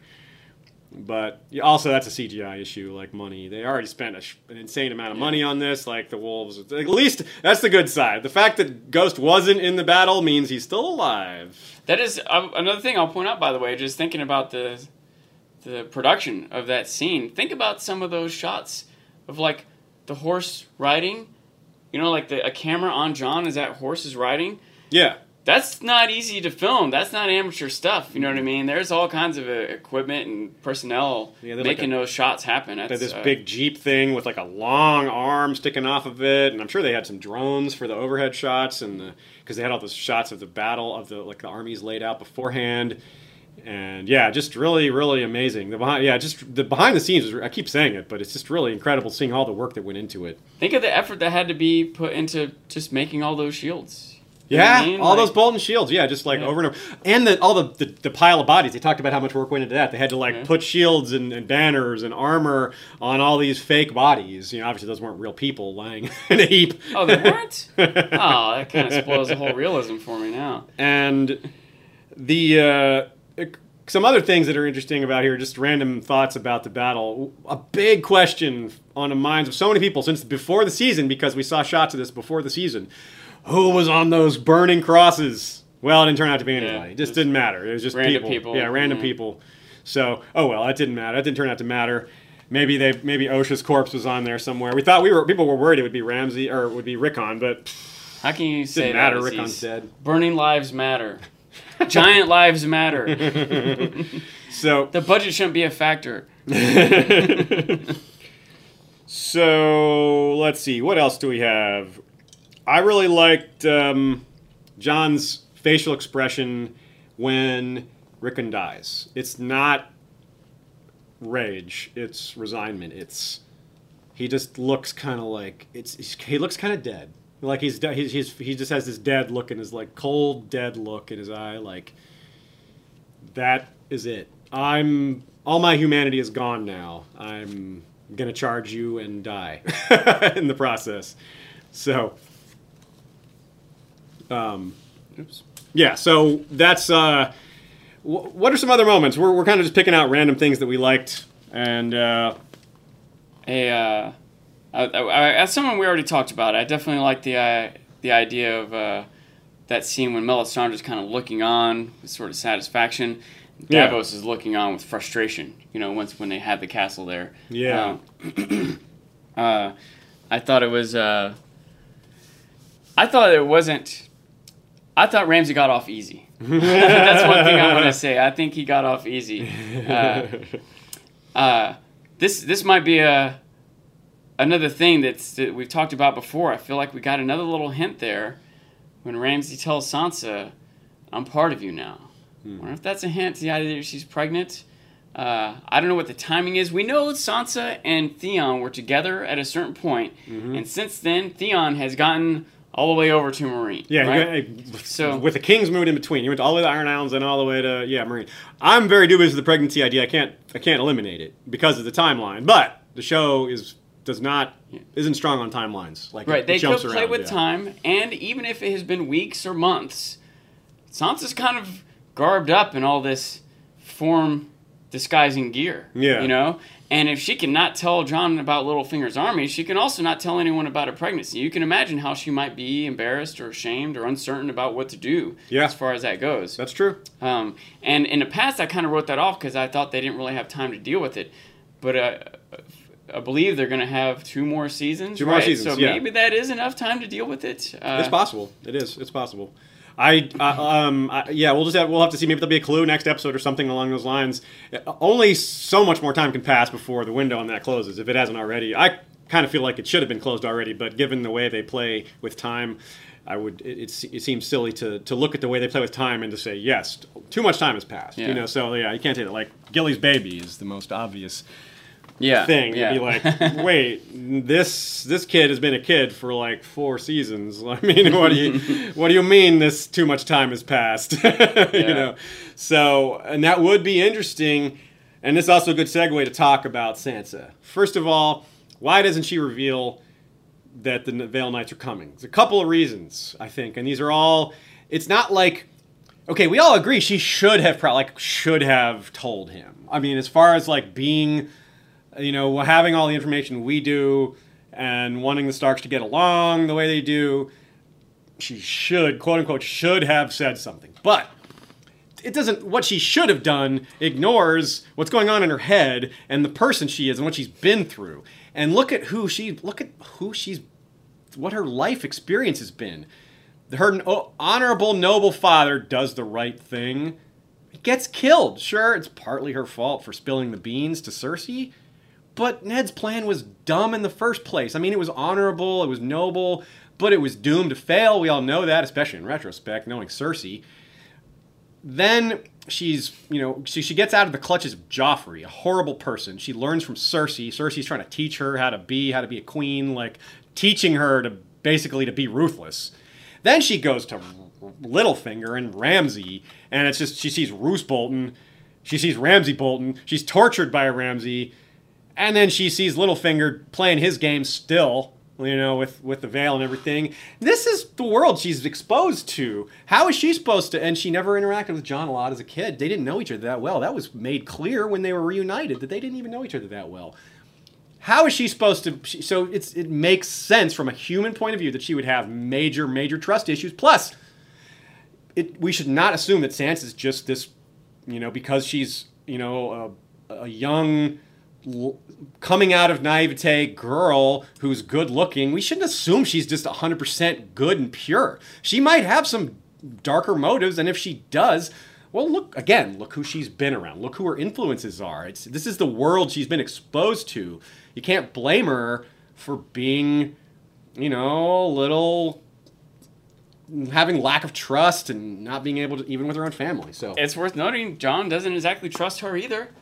Totally right? good point. They had this battle plan, and, and, and no one asked her anything. And after the fact, she's like, "Hey, you know, I might know something here." And he's like, "Okay, what do you think?" yeah, You're a dumb girl. You don't know how to. We're just attacking. I don't have. I don't care what you say. You know, like he's Yeah. not exactly like trusting her either. It's a good point. Uh, not that he necessarily should either. What you think about Jon's life experience? It's not like he's had all these strong female leaders Yeah. uh, showing him the way. Yeah, and she? Like, and Sansa admits that she doesn't know much about battles, and this is Yeah. a battle. He's like, "Look, this is my area of expertise," but but she's arguing, "Yeah, but there's psychology involved here, and that's where I have insight." And you know, they, they both had a point. She, he should have Yeah. listened to her more, and she should have told him about the Vale Knights. Here's, here's another reason maybe she wouldn't tell him is that she doesn't really know. She sent a letter to Littlefinger. Did he get the letter? Did he respond back? Are they going to be here tomorrow in three weeks? Can't come after all? She doesn't really know. Say if Yeah. she tells Jon, oh, by the way, the Vale's coming. How do you know? I sent a letter. To who? When did you send the letter? Did you get message back? When are Mm-hmm. they going to be here? Like, it's not like that's the magic answer. You know what I mean? She doesn't know if or when they're coming, you know. Yeah, Uh, it's a good point. Like if if she knew they were going to be there today at three o'clock, well then she should. How could she possibly know that? You know what I mean? Like, so uh, even if Jon believed her and they had a window of when he might be there, I believe you. Littlefinger's coming with the force that matters and will be here within a week. Okay, now what do we do? Just sit around and wait for a week just because Sansa said maybe Littlefinger's Littlefinger's show up? coming? Who's this Yeah. Littlefinger guy? Isn't he someone we shouldn't trust?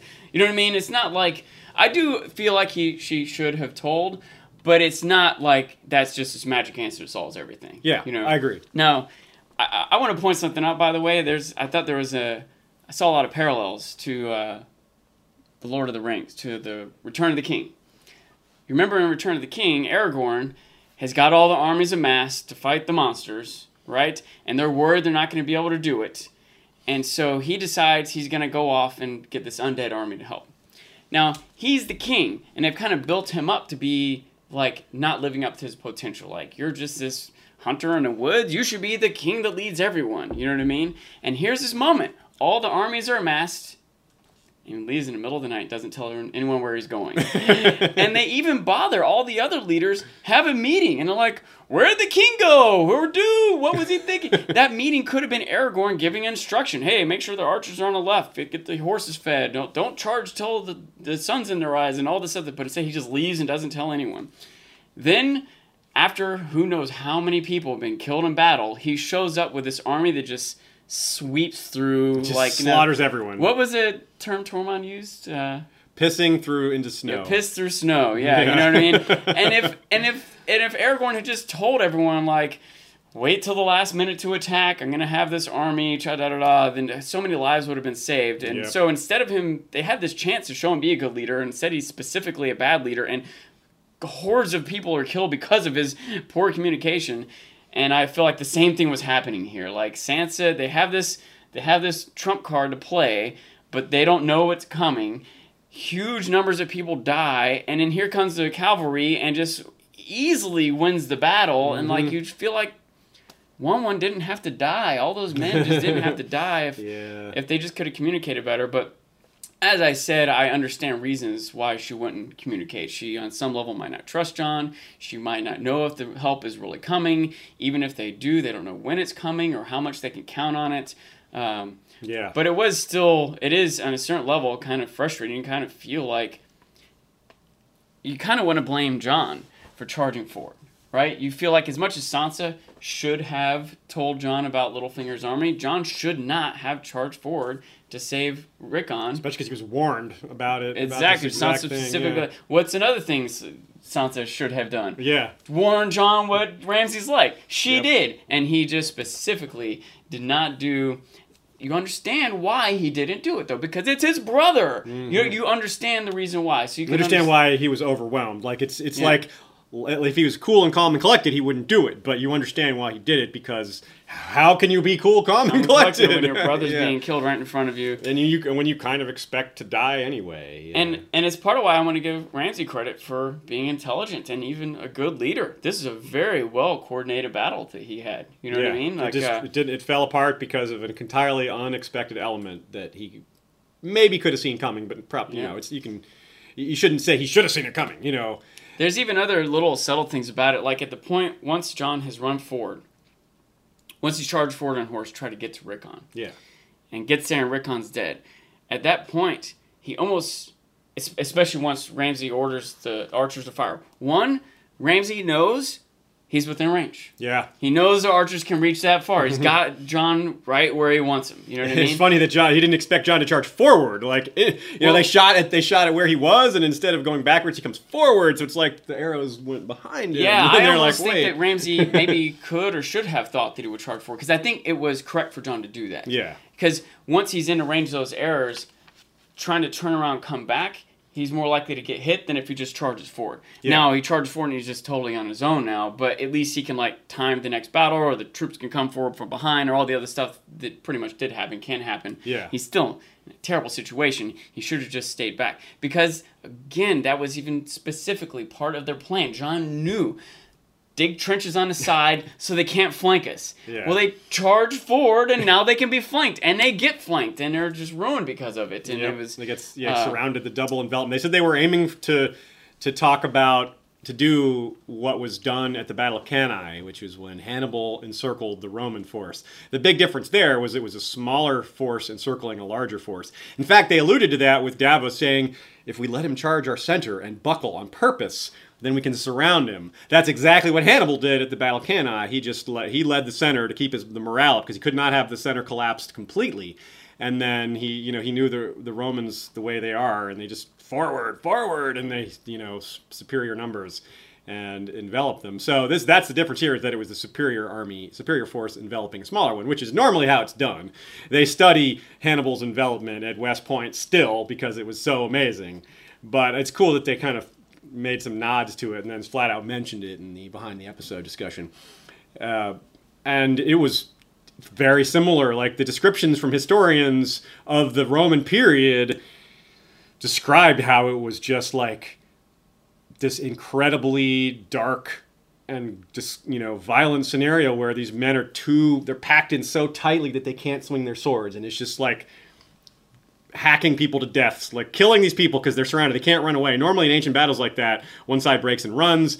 and people are killed running away. But quite a few, you know, we have 10,000 on 10,000, and a lot of times you don't even have 3,000 total die on both sides because one side starts losing and they all run away. And, you know, some cavalry will catch the fleeing infantry, but the fleeing infantry are usually going to escape the pursuing infantry, et cetera, et cetera. There's they get back to their castle. Whatever. There's all these reasons why most of the army will get away. Generally, in ancient battles, the, the whole army isn't destroyed. It's usually just a small part of it. So this is very different, and it's been talked about like this. These crazy numbers out there on like the number of people dying per second at Cannae. It would be the same kind of thing. It would be like people just dying all day long, hacking them down. Just they, their arms are pushed together. And so they were trying to capture that really just powerfully overwhelming thing that can happen in a real battle where people are just so tight together and pressed up against each other and you can hardly even swing your sword and they, they showed that with the fight between Lord Umber and Tormund where they're just like, Yeah, like, they can't even like hardly pull their each other, swords yeah. out. Yeah like they're just so tightly packed. It's just like brutal and and just it's it's really strong. It was really powerful just like when Jon is being trampled on. Maybe it's a little unrealistic that he was actually able to stand up. Maybe it's unrealistic that he survived. But the music and just the way it was shot and his gasping for breath and everything, it's just really powerful. Like I really liked it. Yeah, that was a great thing to try to bring to life the, the desperation of hand to hand combat and the gruesomeness of and the dead bodies all around. That's like Yeah. a legit thing, and like all the people being killed don't just evaporate. They're laying on the ground in front of you and behind you and all around you, and it's uh, I think maybe they made the wall a little above bodies, maybe a little unrealistically high, but maybe not. I mean, there's accounts of things like that in the Civil War and some ancient battles where the bodies, the piles of bodies, are just literally that big, and they become either an obstacle or a benefit to like if they're piled in front the of a high wall. ground on. Yeah, It- which is what would happen, especially when there's also horses. There start to be a couple horses and bodies over top of them, and there's people coming in either direction. Getting up on top to attack down is an advantage. And then once you do that, there's another dead body, you know, and it keeps. And eventually, that guy who's on top gets hacked down or shot by an arrow, and it just gets taller and taller and becomes an actual barrier that you can have as part of your condensing wall it's around It's like a it. meat grinder. I mean, like you said earlier, Ramsay just keeps firing arrows into it. How they Yeah, just like yeah. hitting friend and foe alike, and horses and everything, and it's just whoa, just incredible. So yeah, really visceral. Really, you know, if you're not the kind of person that responds to action and music, then I can understand why maybe you didn't like the episode a lot. But I particularly respond to music and action. I can go either way on action personally, but when it's this, when they put this much effort into it, and you can tell you know, the, the scenes where Jon is standing without a horse and there's just horses flying past him, those were real horses too. That wasn't CGI. They planned for these horses, like there was obviously CGI enhanced, but Most of that was like stuff in the background, though. They were Yeah. They had like a hundred or whatever horses and soldiers and knights, and they just and that's all like kind of in the forefront of the screen. In the background, they had you know eight hundred more or whatever. But, Yeah. uh, but the when you see Jon with a sword and a horse and a guy, that was all real. Uh, obviously, it was choreographed. They, they, the I guess I don't know the stunt coordinator or the battle coordinator, whatever that guy's role was. He said something like, "We want you as an audience to feel like this is a dangerous situation where you could die at any moment. Anything can happen." But the guy said, as we film it, we don't want anything to happen. We don't want a dangerous situation. Uh, if they, they- you know, they had trainers and people that the horses Stuntmen. were on They had a lot of routes. They had it coordinated right where Jon was supposed to stand, where the horses were supposed to run, and everything. But it was a lot of horses are big. I don't know if you've ever been on a horse. yeah, I have. They're taller than you. Falling off a horse is dangerous. Like people break. Superman, yeah, like Literal literally, Superman. it's dangerous. They're it's really big and tall and high, and they move fast and they're strong and they're heavy and uh, Theirs were some really well trained horses, and they had horses that were trained to fall down and flip on their backs and roll around and act all like like circus horse. I mean, this is this is really really hard. Oh, I, I just can't say enough about how amazing it is to see the animals like used in that regard so well and so effectively, so believably, um, and just like the way they're like the lances splintering and people just flying out of the saddle. I mean, I'm just going on and on about it, but yeah, I just I just thought it was so cool. all right. So I'm going to talk about uh, a next step thing here. okay. Littlefinger rides in, saves the day. You know, this smarmy looking face. Yeah. They've got Winterfell. They defeated Ramsay. Ostensibly, the next move is to like go fight zombies at the wall. yeah. I don't know if everyone immediately goes to the wall and just waits for the zombies to come, or if they want to make some offensive. Big open question. yeah. But in the meantime, what's Ramsay doing? Is he like, Ramsay? sorry, not Ramsay, Littlefinger? Ramsay's dead. Yeah. Littlefinger. What's ah. Littlefinger doing? Is Littlefinger just gonna like, uh, okay, uh, going back home now, or hey, I'm gonna check up in King's Landing? Well, he, he asked gonna- Cersei to be made Warden of the North if he beats the Boltons, and now he's beaten the Boltons, so I think he's to try to marry Sansa. Well, is Cersei gonna do that? Sansa's supposed to be Cersei's prisoner. Yeah, and Littlefinger be in Cersei, isn't, for. and Cersei isn't in power anymore, so it's Yeah. like, who is, you know, is Tommen to allow this? Is to be is, is Tommen to like carry forward Cersei's orders, or yeah, I, no idea. Yeah, it's an open question. It's a good question How is Jon going to perceive? How is Jon going to receive Littlefinger? Is Jon going to think of him as the hero that just saved the day? Does he have a reason to think otherwise? Is Sansa going to have to tell Jon, no, you don't understand. Don't trust him. That's why I didn't tell you. You know, I wonder if Yeah. Sansa will be on Littlefinger's side. That's How a good does question. Davos know about him? Jon's interaction with? Littlefinger. That's a very good question. Yeah. I really don't know. Something we've never got before. No, Right? we have not. Yes, and, and maybe, and it's like you said. I think you said it before. Maybe he knows the truth about John's parentage. It's possible, um, and that could be something he he spills the beans on to in order to make an advan- get an advantage of some kind. He doesn't necessarily know. It just would be believable if he did. And yeah, I think his I think we can understand his the basic outline of his plan. How he's going to get from point A to point B or to point C, that's a little harder to figure. But I think he wants Winterfell. He wants Sansa. He wants the North. He wants to be, you know, recognized as a noble blood or whatever. I think he's in great position. I feel like he still has an angle to be on everyone's side. Yeah. Like I think he can justify. I kind of question like the idea of him trying to marry Sansa. Cersei might be like, "Wait a minute, how do you know where Sansa is? Bring her to me." That's what you know. But a, I think he still might be able to spin it. He's like, "Look, I did X, Y, Z." You know, I think he could still like sell himself, he, play dumb, and lie about where he was or when things happen, and still be in with Cersei. But also, it might not even matter if he's in with Cersei. She doesn't really have power anymore.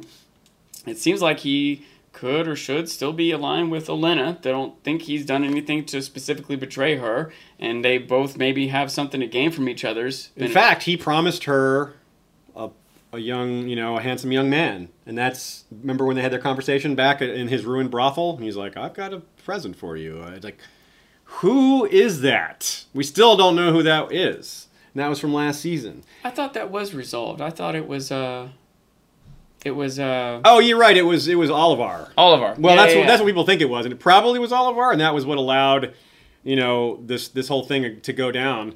But that worked against Olenna. You know, like that was Olyvar accusing Loras. You know, It ended up working against her. yeah. But um, So there's been a theory for a while that maybe Littlefinger has Gendry stashed somewhere.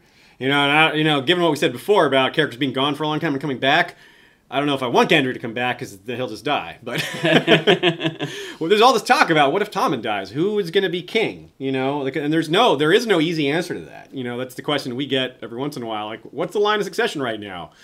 My answer is always civil war because there's no clear answer. Whenever there's no clear answer to who the king should be, it comes down to fighting. and right now, Westeros is just shredding itself. It's you know I don't think this one person's going to come along and be like, "I am the new king." Well, we might have one person come along and be, "I am the new queen." Yeah. That I could see happening with Daenerys, obviously. But as far as someone to be Tommen's heir, I got You know- nothing. So Gendry, I mean, he is Uh, Baratheon blooded. here, here is a thought I started to develop on what might happen uh, if Tommen got killed and or it was revealed that he was uh, not legitimate. Right? Yeah. Is it the Sparrow may effectively seize control at that moment? He's got a lot of control right now. As long as he's got Tommen under his thumb, he's effectively in control. Yeah. So, but if, if that, I think he's forward thinking enough to have a backup plan. He's kind of played up this idea that the crown and the faith are the twin pillars and da da da. Yeah. And if in the past the faith was kind of put to the wayside and the crown got to rule, well, maybe in this moment of despair, the crown could be put to the side and the sparrow can run things. You, you just imagine he could sell that to the people. He can Like, say until such time as we, you know, a new, you know, and we're gonna, and he'll just like let that time be long, you know, yeah. just until he can mm-hmm. find a way to pick who he wants or someone else And rule becomes through that person. or- Yeah, yeah, yeah. It seems like he's got things the way he wants it now, but it seems like even if things fell out of control a little bit, he's still in a better position of power than pretty much anyone else. Yeah, right. yeah, I agree. I agree. Well, let's talk a little more about Sansa, and then because we we can say a few more things about the Sparrow and what, may be coming based on a few things we've seen in the trailers, and of course we don't want to spoil anyone on that. So let's talk a little more about Sansa and wrap up our regular episode discussion. We'll give you a chance, to, in case you had some more points to make, Sean. But about Sansa, let's talk about the final the final scene there. Um, she gets to do the killing blow indirectly by ordering. I assume that she ordered him put into the cage there, because the show first of all the showrunners say Ramsay doesn't realize it's truly over for him until he wakes up in that room which which and Sansa asks where is he? And you know he's like it's clear that he's just realized he's there. He hasn't been there for a while. So i think it seems i'm pretty sure that Sansa ordered him put there and then you know just watches gets to watch what happens. And it's sort of it's a really it's a perversion in a sense of northern justice. She's passing the sentence she's not literally swinging the sword although she's delivering the blow indirectly. And she looked into his eyes and heard his last words. But she's also vindictive about it and you know makes him suffer and smiles a little bit as she's walking away which is hints at what we were talking about before. We cannot just assume that sansa is this you know uh, you know, upstanding princess type character. She's a real person, you know, as much as she a character on TV can be, and she's got, considering who her influences are, she's gonna have some. She's gonna have a little conniving in her too, some cunning and some, even some revenge. An, I think even for an upstanding princess, Ramsay still got off easy. I still think that for an upstanding princess, more suffering still would have been understandable or justified or deserved or whatever. It's not the Uh, Stark way, but it's understandable. Like yeah. after what he lived through, Uh, I want to point out also a couple potential she little, lived through. uh, bits of irony or questions I had. She because she tells him. Your house will fade. She, what is the word? She was it? your house forgotten? will disappear. Your words will disappear? disappear. Your house will be forgotten, or your house will end. Your, yeah, Yeah. you'll be Your- forgotten, etc. But she, I think she even said something like "your memory will be forgotten" or something like that. Which Yeah. I, I, so, question. too. I think Sansa's wrong about at least some aspects of that. Even if she's not pregnant with his child, he'll be the one to finish off the giants.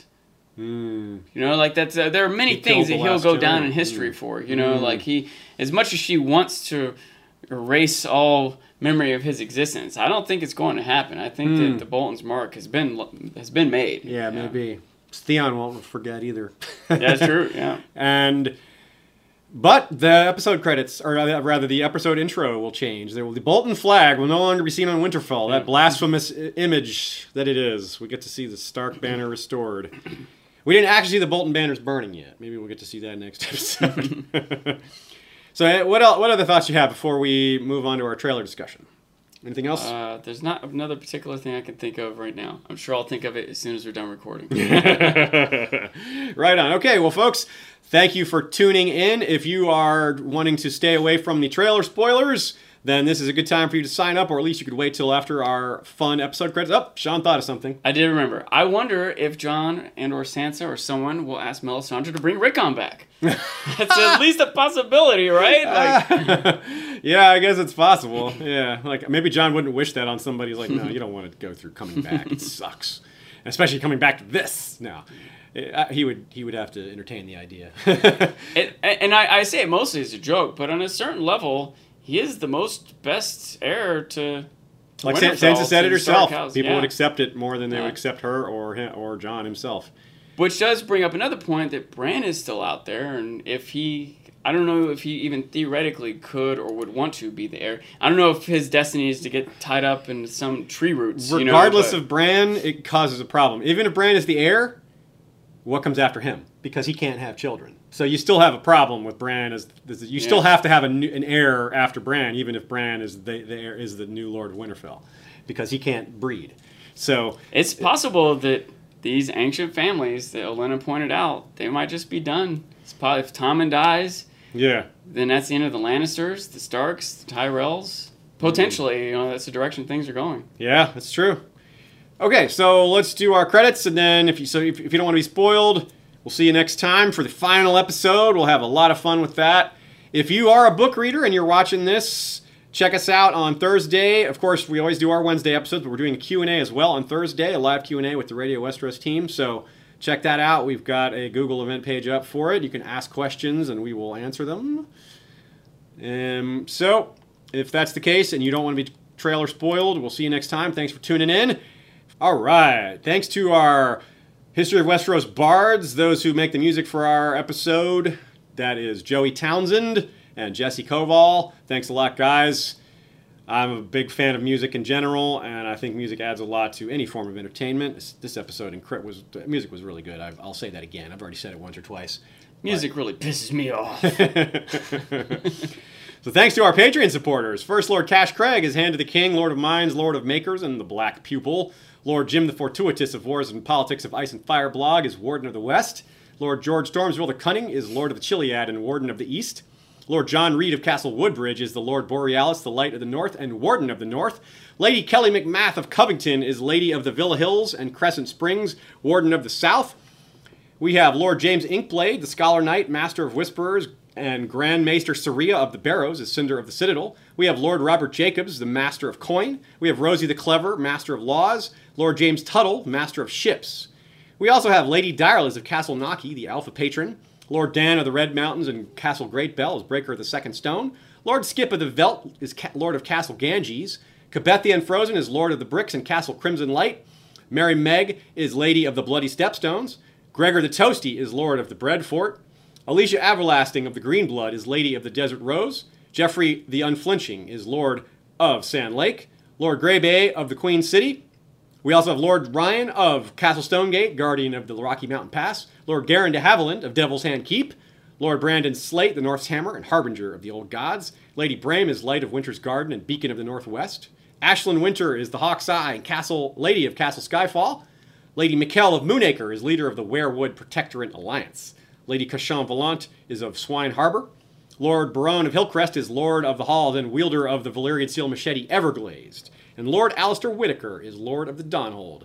I neglected to mention at the beginning of this episode our first sword, Jeff Gnarly the Long Snapper. Sorry, Jeff, you belonged at the beginning there, as well as the great, soon to be great dragon Mazalacartho, ridden by Lord Mark Joseph the Snow in Winterfell. Let me tell you, as young as that dragon is, it definitely would have made a difference, saved a few northern lives. If they had this in the uh, Battle of Winterfell just now, Ramsay would have um, faced a bigger challenge if he had a dragon like Dany did, for sure. And also, thanks to King's Justice Sir Troy the Steady, wielder of the Valyrian steel blade Fate, who would have loved to been the one to execute Ramsay himself, but alas, I believe he even sees the fairness of Sansa getting to do it. Also, thanks to Lord Commander Dubbington, the Red Bear, as well as the rest of our Patreon supporters, including the NIST History of Westeros and Night's Watch, led by Lord Commander George the Golden, First Ranger Fabian Flowers, the Bastard of Green Shield, and First Steward Dor- Dolorous Roanoke Cantrell, wielder of the Valyrian Spoon for the night is dark and full of turnips. And Dolorous Roanoke had a question for you, Sean. The question is, if it's a, it's a it's a what if question. If Roose had killed Ramsay rather than the other way around, do you think maybe he would have come out ahead in this whole situation? Do you think he would have maybe maybe been more cautious about outside help arriving, or perhaps not played with Jon as much, or maybe just done something in general differently? Is there enough? Do you know enough about Roose's personality to say that he feel confident that he would have done something differently? I yeah, I think so. I think he would have done. I don't know how significantly differently, because I can imagine Roose might have not even fought Jon. I can imagine Roose saying like, "Look, I'm not giving up Winterfell, but I know you need help. I'll send my troops to fight at the wall against the zombies." I, I can imagine that. He could have played some Uh, politics that way, and be like, "How can you stand against me when I'm assisting you?" You know, Yeah. and, you know, I think for sure he doesn't go meet Jon on the battlefield. He just stays in a castle and waits for Jon to come to him. He said that's what he's gonna do. like I think it's definitely a thing he does. Yeah, they were talking about how Ramsay won't do that because he wants to show his strength and you know doesn't want the North to see him see him as weak. Roose might find other ways to show his strength and just still stay in his castle. One way to show your strength is to not lose the battle. that's one way to show your strength, right? Like That's pretty strong, not Uh, losing, and That's not right. have all these men killed, all these allied houses come into your banner, Roose may getting have- slaughtered in a battlefield by not your own arrow men. fire. Mhm. Like I think Roose. I could see him doing lives. that, but I wouldn't assume that he would. Uh, and I think for sure, almost for sure, for sure, he doesn't get taken off guard by Littlefinger like that. Roose seems to do a little bit more politicking around in the first place. He's more like aware of the goings on of the Mm. kingdom. Ramsay's almost oblivious to it, it seems. Uh, and additionally, even Jaime points out when they come up to the phrase at Riverrun, yeah, Jaime says, "We just walked in here with." Four thousand or however many Yeah, troops. What kind of you don't have any kind of perimeter set up to let you know we're coming? What if we were bad guys? Roose would be as smart as Jaime as far as that goes. Roose would have had a perimeter set up and scouts to be aware of an Yeah. approaching army. So I agree. uh, I think he would have handled it better as well. He's he's more experienced and he's also less moved by his emotions. He's more he's a, they're both Ramsay's a psychopath of sorts and Roose was more of a sociopath. You know, if you if, if, if to use my own armchair psychology, Mm-hmm. I'm not sure if those definitions fit perfectly, but I, that's how I see it. You know, I understand your meaning for sure. yeah. so, in other words, Roose isn't like trying to think of. He doesn't care about making his enemies suffer along the way. He'll do it to send a message. He'll do it for a result, but he won't do it just because he wants them to to suffer, like to because he gets pleasure out of that. Whereas Ramsay does. Ramsay, you could tell Ramsay was enjoying making Jon squirm. Roose wouldn't have cared about that. He may have done something similar with Rickon just to not shooting him at a distance. He wouldn't have done something as you know like that, but he may have brought him out and, and killed him in front of Jon to, to throw him off a bit. You know, he might have done something like that, something a little more Again, I want to give oh, yeah, I want to give Ramsay credit for doing some clever things. yeah, Um, but I still think that Roose would have been more successful in the end. Yeah, I agree. Okay, so let's talk about the credit stuff. There's definitely a, there's a shot of Jon kissing Sansa on the forehead and saying, you know, we have to trust each other.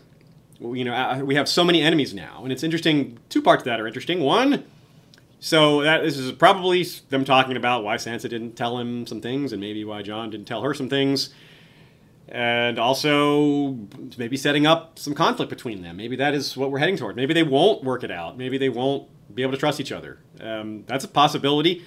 And but the other thing is she's telling him that she's pregnant with Ramsay's kid. maybe, and the whole idea of you know they but him saying we have so many enemies now. I was like, well, don't they actually have less enemies than they had before? Are, are some of these northern houses going to still be out to get them because they sided with the Boltons and lost? Are they still, you know, are they going to be pardoned? What's going to happen? Like, we don't even know what happened to Lord Karstark. Lord Umber is dead, so new blood could, his son or whoever takes over there could be like, I wasn't behind that decision. I'm with you guys. Sansa Uh, might be warning Jon that Littlefinger is actually an enemy. Yeah, Like, absolutely. he- she's like, look, he saved us, and we might be able to use his forces, but I'm telling you, he we can't trust him. Yeah. And that, that might be a person. That might be why Jon would say we have so many enemies. Even people who seem like allies are enemies. Okay, well, we really have to trust each other. If you're telling me I can't trust this guy. right? Yeah. Also, I noticed that speaking of Sansa and trust, at the end of the scene where she's letting Ramsay be killed by his dogs, it starts snowing, and the episode basically ends with snow just falling. There had been a little bit of snow before that, but I thought it was neat that they had specifically aimed to have snowfall right then in that moment, right as you know she's walking away with that kind of semi smile on her face, which is kind of dark and in, in its own way. But then what we see is so we see Sansa in front of the heart tree, which is presumably the the Winterfell heart tree, and there's some snow there, and Littlefinger is saying, you know, or Sansa says, "What do you want?" And Littlefinger says, "I thought you knew what I wanted." And I think we all know that he wants to marry her, and that's you know his path to you know just like Ramsay had to marry Sansa to truly take the North because she's Stark. Littlefinger is aware of that same idea, and he's now the heroic savior, and he's engineered it pretty well, but he's hasn't he fly in his ointment. The problem here is that Sansa hates him now. He's and she may see the political necessity. She may be kind of forced into it, but if there's a way out of it for her, she's going to take it. She does not want to marry Littlefinger, and I don't blame her. So, do you have any predictions with that? Do you think um, She might going hate him a little less now that Ramsay's gone and she got to be the one to kill him, and Littlefinger helped make that happen by coming in. You know, she. It's possible. yeah. I, I, I'm not gonna say that she wants to marry him, but she might not actively hate him. Hmm. You can imagine she went through a phase of actively hating him, and maybe she still is and always will. But I think it's at least possible that she is. She's certainly not going to trust him. If she's having trouble trusting Jon, she's certainly not going to trust Littlefinger. Um, she probably doesn't have a lot of trust for people in general right now. She may have to relearn some of that, finding some people that you know she may have to have some interactions with people that are trustworthy in the long term. In a way, though, I- I feel like we talked about this before. The idea of trust, uh, a meaning of trust being knowing what to expect from someone, hmm. even if you don't like them or you wouldn't. Yes, just trust like them with Tyrion- your money. But, Tyrion said it with Right. the slavers. Like she, he- on a certain them. level, she might actually trust Littlefinger more than Jon. She kinda understands his knows- motivations, at Right. She doesn't. Yeah. Not quite sure what or why Jon's going to do things, but she does know what little. She doesn't know what to expect from Littlefinger. That you makes know? sense. Yeah, Even if it's not good things, even if it's greedy things or manipulative things, she knows to expect greedy, manipulative things from Littlefinger. She can at least, whatever his plan is, she will know to consider what his motivations are, what the ramifications might be, how she might be getting manipulated it. But if Jon has some plan, even if it's a uh, honest plan, if you will, right? yeah, she still doesn't necessarily trust that Jon has thought it through or knows what the ram- ramifications will be or Mm. if he's right about what his plan is. the Ramsay et cetera, et vacations. cetera. Yeah. So let's see what else do we have. We have a shot of Bran.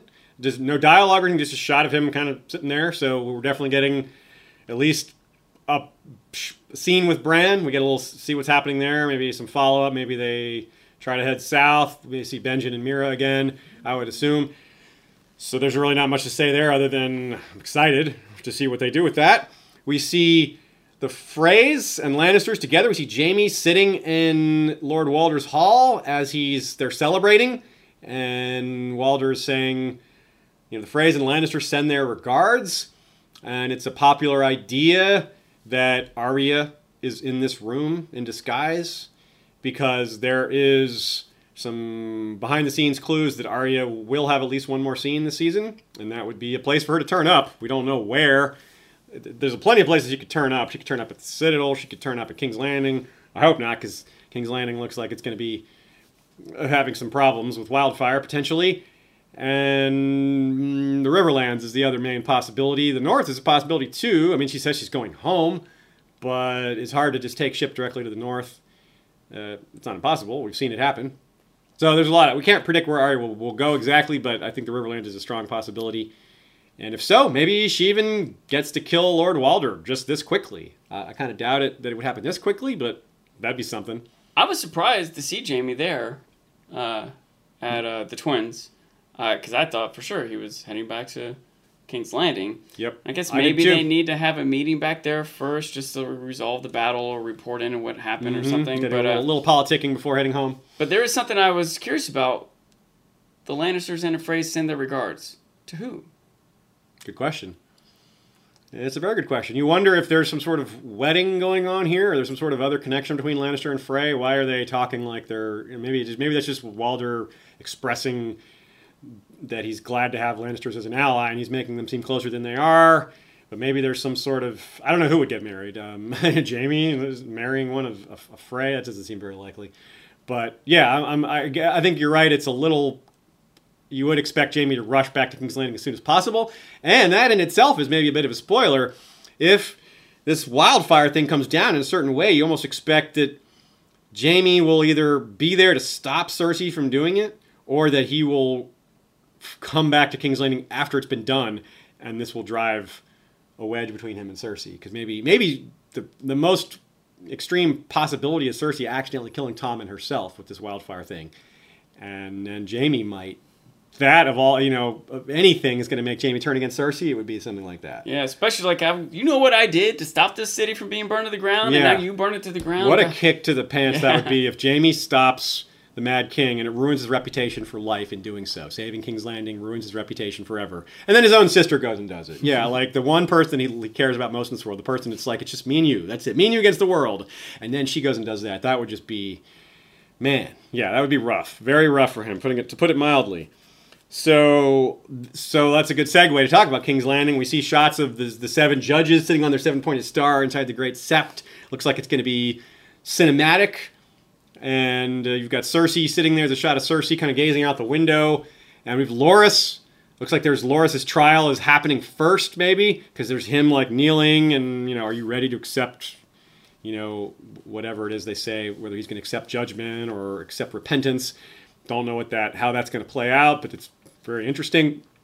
So, a lot to expect there. Margaery, uh, we see Margaery getting prepared, you know, in some way. We see Tommen having the crown put on his head, which is maybe the the crown. The faith is kind of confirming his reign. You know, like they're they're saying yes, we're we're confirming you as the king. Maybe his official coronation. I don't. I'm kind of puzzled by that. I'm not sure what's going on there, but someone's crowning Tommen. I mean, we already know he's the king. I'm not, I'm not clear on what that means. Maybe they're deciding he's come of age and he can rule on his own now. I, I really don't know what's what's happening there. But it's interesting. It, it seems like a really simple thing, just him putting the crown on his head. But I think there's more to it than that. I think it's actually very telling. But I'm, I can't really pin it down. I can just see a lot of possibilities. Um, also, You know, we, go I, ahead. I had a thought. This isn't necessarily connected to the, the trailer bits, but just something I was starting to consider is uh, what if they make another play with the army? You know what I mean? Hmm. Like if Olenna has the troops marching with, with Mace and tells maybe tells Kevan or Kevan would want to save Cersei from her trial if they if they're willing to march the troops in once, they might be willing to do it again. But it might be tougher now that the crown is on the side of now that Tommen Ah, and the yes, forces that be. yes. But what if they're not? What if Kevan? I wonder if Kevan would play ball with Olenna because you remember that was like an appeal that was made to Kevan. You want your son back, don't you? Remember? Mm-hmm. Yeah, it- he still does. Right. Lancel is still part of this faith militant. I wonder if Lance, if Kevan would play along for the moment, but might coordinate behind the scenes with Olenna for some sort of a coup. Hmm. Interesting. I don't know how likely that is, but I just That's considering if it's a possibility that Olenna was riding Kevan. That's a good suggestion, yeah. Well, speaking of Olenna, we have this is not from the trailers. This is actually a interview type, behind the scenes type spoiler, and that is that we will be getting a Varys scene next episode, Oh, and it will involve the Queen of Thorns. oh, interesting. Yes, and it All may right. involve Ellaria as well. There may be a Dorn Reach alliance happening as, as Varys tries to get them on Dany's side ahead of time. Uh, that that's my best guess. And we're also going to see from the same spoiler, not the same exact source, but the same type of source. We know we're going to see Sam next episode. There's a scene of him talking to a maester or something. So we're going to get some resolution on that, some movement on that plot. We get to see what happens, whether he's going to just try to get in and out of Oldtown as fast as possible because he knows his father's coming for him, or his brother, and or his brother. So that's cool. We get to see what happens there, and we know there'll be more Dany. Dany shots. Dany and Daario having an intimate moment. Um, interesting. What you know, we wonder how much longer Dany's affair with Daario can go on, because eventually she's gonna have to take like a noble-blooded king wife, uh, wife, husband. You'd think. I mean, it's not a guarantee, but queens don't rule without kings, and kings don't really rule without queens unless they have already fathered heirs. So that's going to come up. Uh, maybe not for a while, but it's going to come up. So I don't know what the plotting is is amounting to. If they're going to make promises like, "Hey, you know, Elena might be like, "Hey, marry your dragon queen to Loras" or something like that. That that we'll agree to that. Something along those lines. But at the time when Olenna left King's Landing, I thought it was really interesting because not only they didn't kill her off. It's like it's it was it was cleverly done in the way the High Sparrow got her to leave. You know, by dropping the hint with Margaery and her picking it up. But it also meant that maybe she has another role to play. She's Yeah. not just gonna. She's not just being sent off to just fade into nothing. She's still the ruler of that house, basically. Kind of, you know, like not. The, the, Mace is the de facto leader of the house, but we know who's really running She's the effective leader. Yeah. So it would make sense that Varys would know who to talk to. You Yeah. know, Varys would Yeah. understand who the real power there is. Who wears the pants in that family? um, so I'm very curious how that goes. And so I guess we, maybe we'll see Ellaria. That'll be interesting to see her again. Um, you know, as much as the Dorn plot doesn't make people excited, it's never too late. For, it's never too late to stop having a bad plot and to start having a good plot. Just it's Barrack and, and Septon Ray talking to the Dornish plot. you all y'all can make your plot line good still. It, you can't make up for what you've done, but it can be good going from here on, There's right? more It's- good to be done than bad. So we'll have to see how that goes. so we get one quick image of Bran. One quick image of Bran. I don't know what that's no going to mean. yeah. context or anything else, but just that he'll be in it. Maybe we'll get a vision. Hopefully, get some walkers, or maybe we'll get a vision. We know that there is likely to be some sort of resolution to Jon's parentage, or at least moving forward on that. We'll see more about it. Uh, partly from the the flashback that Bran sees, where he sees the quick image of what appears to be a dead body and what appears to be young Ned's arm near it with blood and everything, which would be Lyanna, you know, giving birth. Maybe it's our best guess. So yeah, that all makes sense. That Bran would have a, at least one more vision because we got to see that, and we've just had, you know, this could this could change Jon. Although I don't think he's going to find out yet. I think it's going to be a reveal to the audience, and then it's going to be like, whoa, what? How's Jon going to learn about this? What's it going to ma- mean to him when he does learn about it? Assuming he assuming he finds out, which seems likely. And yeah, how will it go from there? That's all really big open question. Uh, do you have any any predictions there? Um, I mean, it could be revealed to the audience through Bran, and also revealed to Jon through Littlefinger. yeah, Possibility. That's true. It could happen simultaneously. So there's yeah, there's a lot of possibilities for how that could go. Um, I think that covers it. I think we mentioned all. The, actually, there's one other thing in the trailer, and that's just somebody walking out like from the shadows Yeah. out into King's Landing. Having watched that again, I'm almost positive it's Lancel, but I can't be 100 percent sure. It doesn't look like Loras to me. The hair is too long.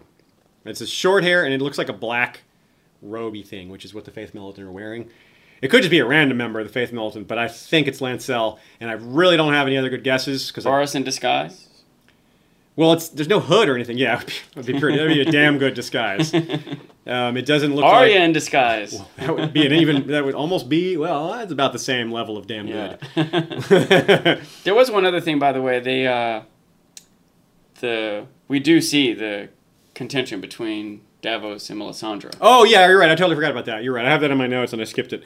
She he's yelling like tell her tell him what you did. It's like Jon is sitting in judgment or something like that. And Melisandre looks she looks guilty. She looks like yeah. you know She's- like yeah, I did it. I wonder what he'll defense will be. I wonder yeah, I really wonder. I mean, she's been in a similar spot before and came out on top, right? Yeah. Like almost exactly had Davos yelling at Stannis about how Melisandre is this evil witch, and in the end, Melisandre's like, "Oh, look at my tits. I'm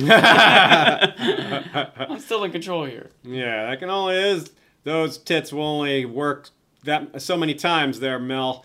But no, I think uh, I think I think she's going to live on. But I think there this this conflict will be interesting and it will cause some good tension going forward. It will be because we need the turn the, the tension has to switch away from humans fighting humans in the north. There are no enemies in the north anymore. It's now the walkers are the enemy, and this is an inhuman enemy that isn't about torturing and being cruel and you know their agenda is supernatural. It's not they don't have human motives. They don't have, "Hey, you killed our family. We're coming for you." They're well, who knows what they're thinking? If they're even thinking. They may just be beings that do things. We're having some cat thunder here for our video. and yeah, so I it's the others are still are the walkers are still a, mys- a mystery at this point. Even though we've learned things about them, we've learned where they came from, but we don't know you know a lot more than that. Just, even though we've learned some things, there's still a lot we don't We know more than we used to, but we still don't know much. Yeah, yeah. So that definitely seems like something that will be happening next season. We may get some glimpses of it this season, but I'm, I'm guessing that most of that will be next season uh, because there's just so much to wrap up in the in the natural world, the non supernatural side of things. And I think that the focus of next season will be this great struggle. On the other hand, the episode's called "The Winds of Winter." That's what this next episode's called. So there may be you know, some sort of footnote to everything where it's all going to start to wrap roll itself into the whole the whole continent being geared towards this conflict. The Game of Thrones it may be less about politics and more about survival, more about you know, having to make tough decisions with regards to just staying alive rather than right or wrong. You know, a quick thought. Say winter comes. Uh, I don't want to get too caught up in this because we're short on time, but say winter comes. Does it come to the whole world? Is it going to be freezing cold in the Dothraki Sea? It should come southwards. Like the Dothraki Sea is still very far south of the north, on the, in the Yeah. on, as far as the globe goes. But it's possible. I mean, if, if the snow if snow gets down to say King's Landing, King's Landing, then right. that's about lined up with the northern part of the Dothraki Sea. and say the Dothraki army comes across to Westeros. They're not used to that. and winter comes and they're like all shirtless in this freezing weather. Like I don't know if that'll be a factor that. that's considered at all. Good, good point. Yeah, the, the the winter will make it difficult logistically for some of these armies to do their thing. I mean, have issues with food. I don't know. Boats sail. How Feeding the- frozen will the water be? Yeah, feeding the feeding the horses will be a problem. The grass is like, where's the grass going to be? Yeah. The snow is just Yeah. yeah, that could. I think that will be a major challenge uh, next season, and we may see them setting that up in this next episode. So yeah, we are about out of time. So thanks everybody. Thanks Sean, Could be here. and we will be back next week to wrap the season up. We will probably do a wrap up episode after the the after the episode 10 review. So look out for that. We may do it we may do a live q&a for that. We'll certainly uh, be posting it on all our social media sites. If we decide to do that we got a few things to work out as far as timing and schedules but we do expect to do that but we haven't announced the time just yet. So keep an eye out and we'll see you next time. Thanks again everybody. Valar morghulis valar battle of the bastardus and valar see you next weekus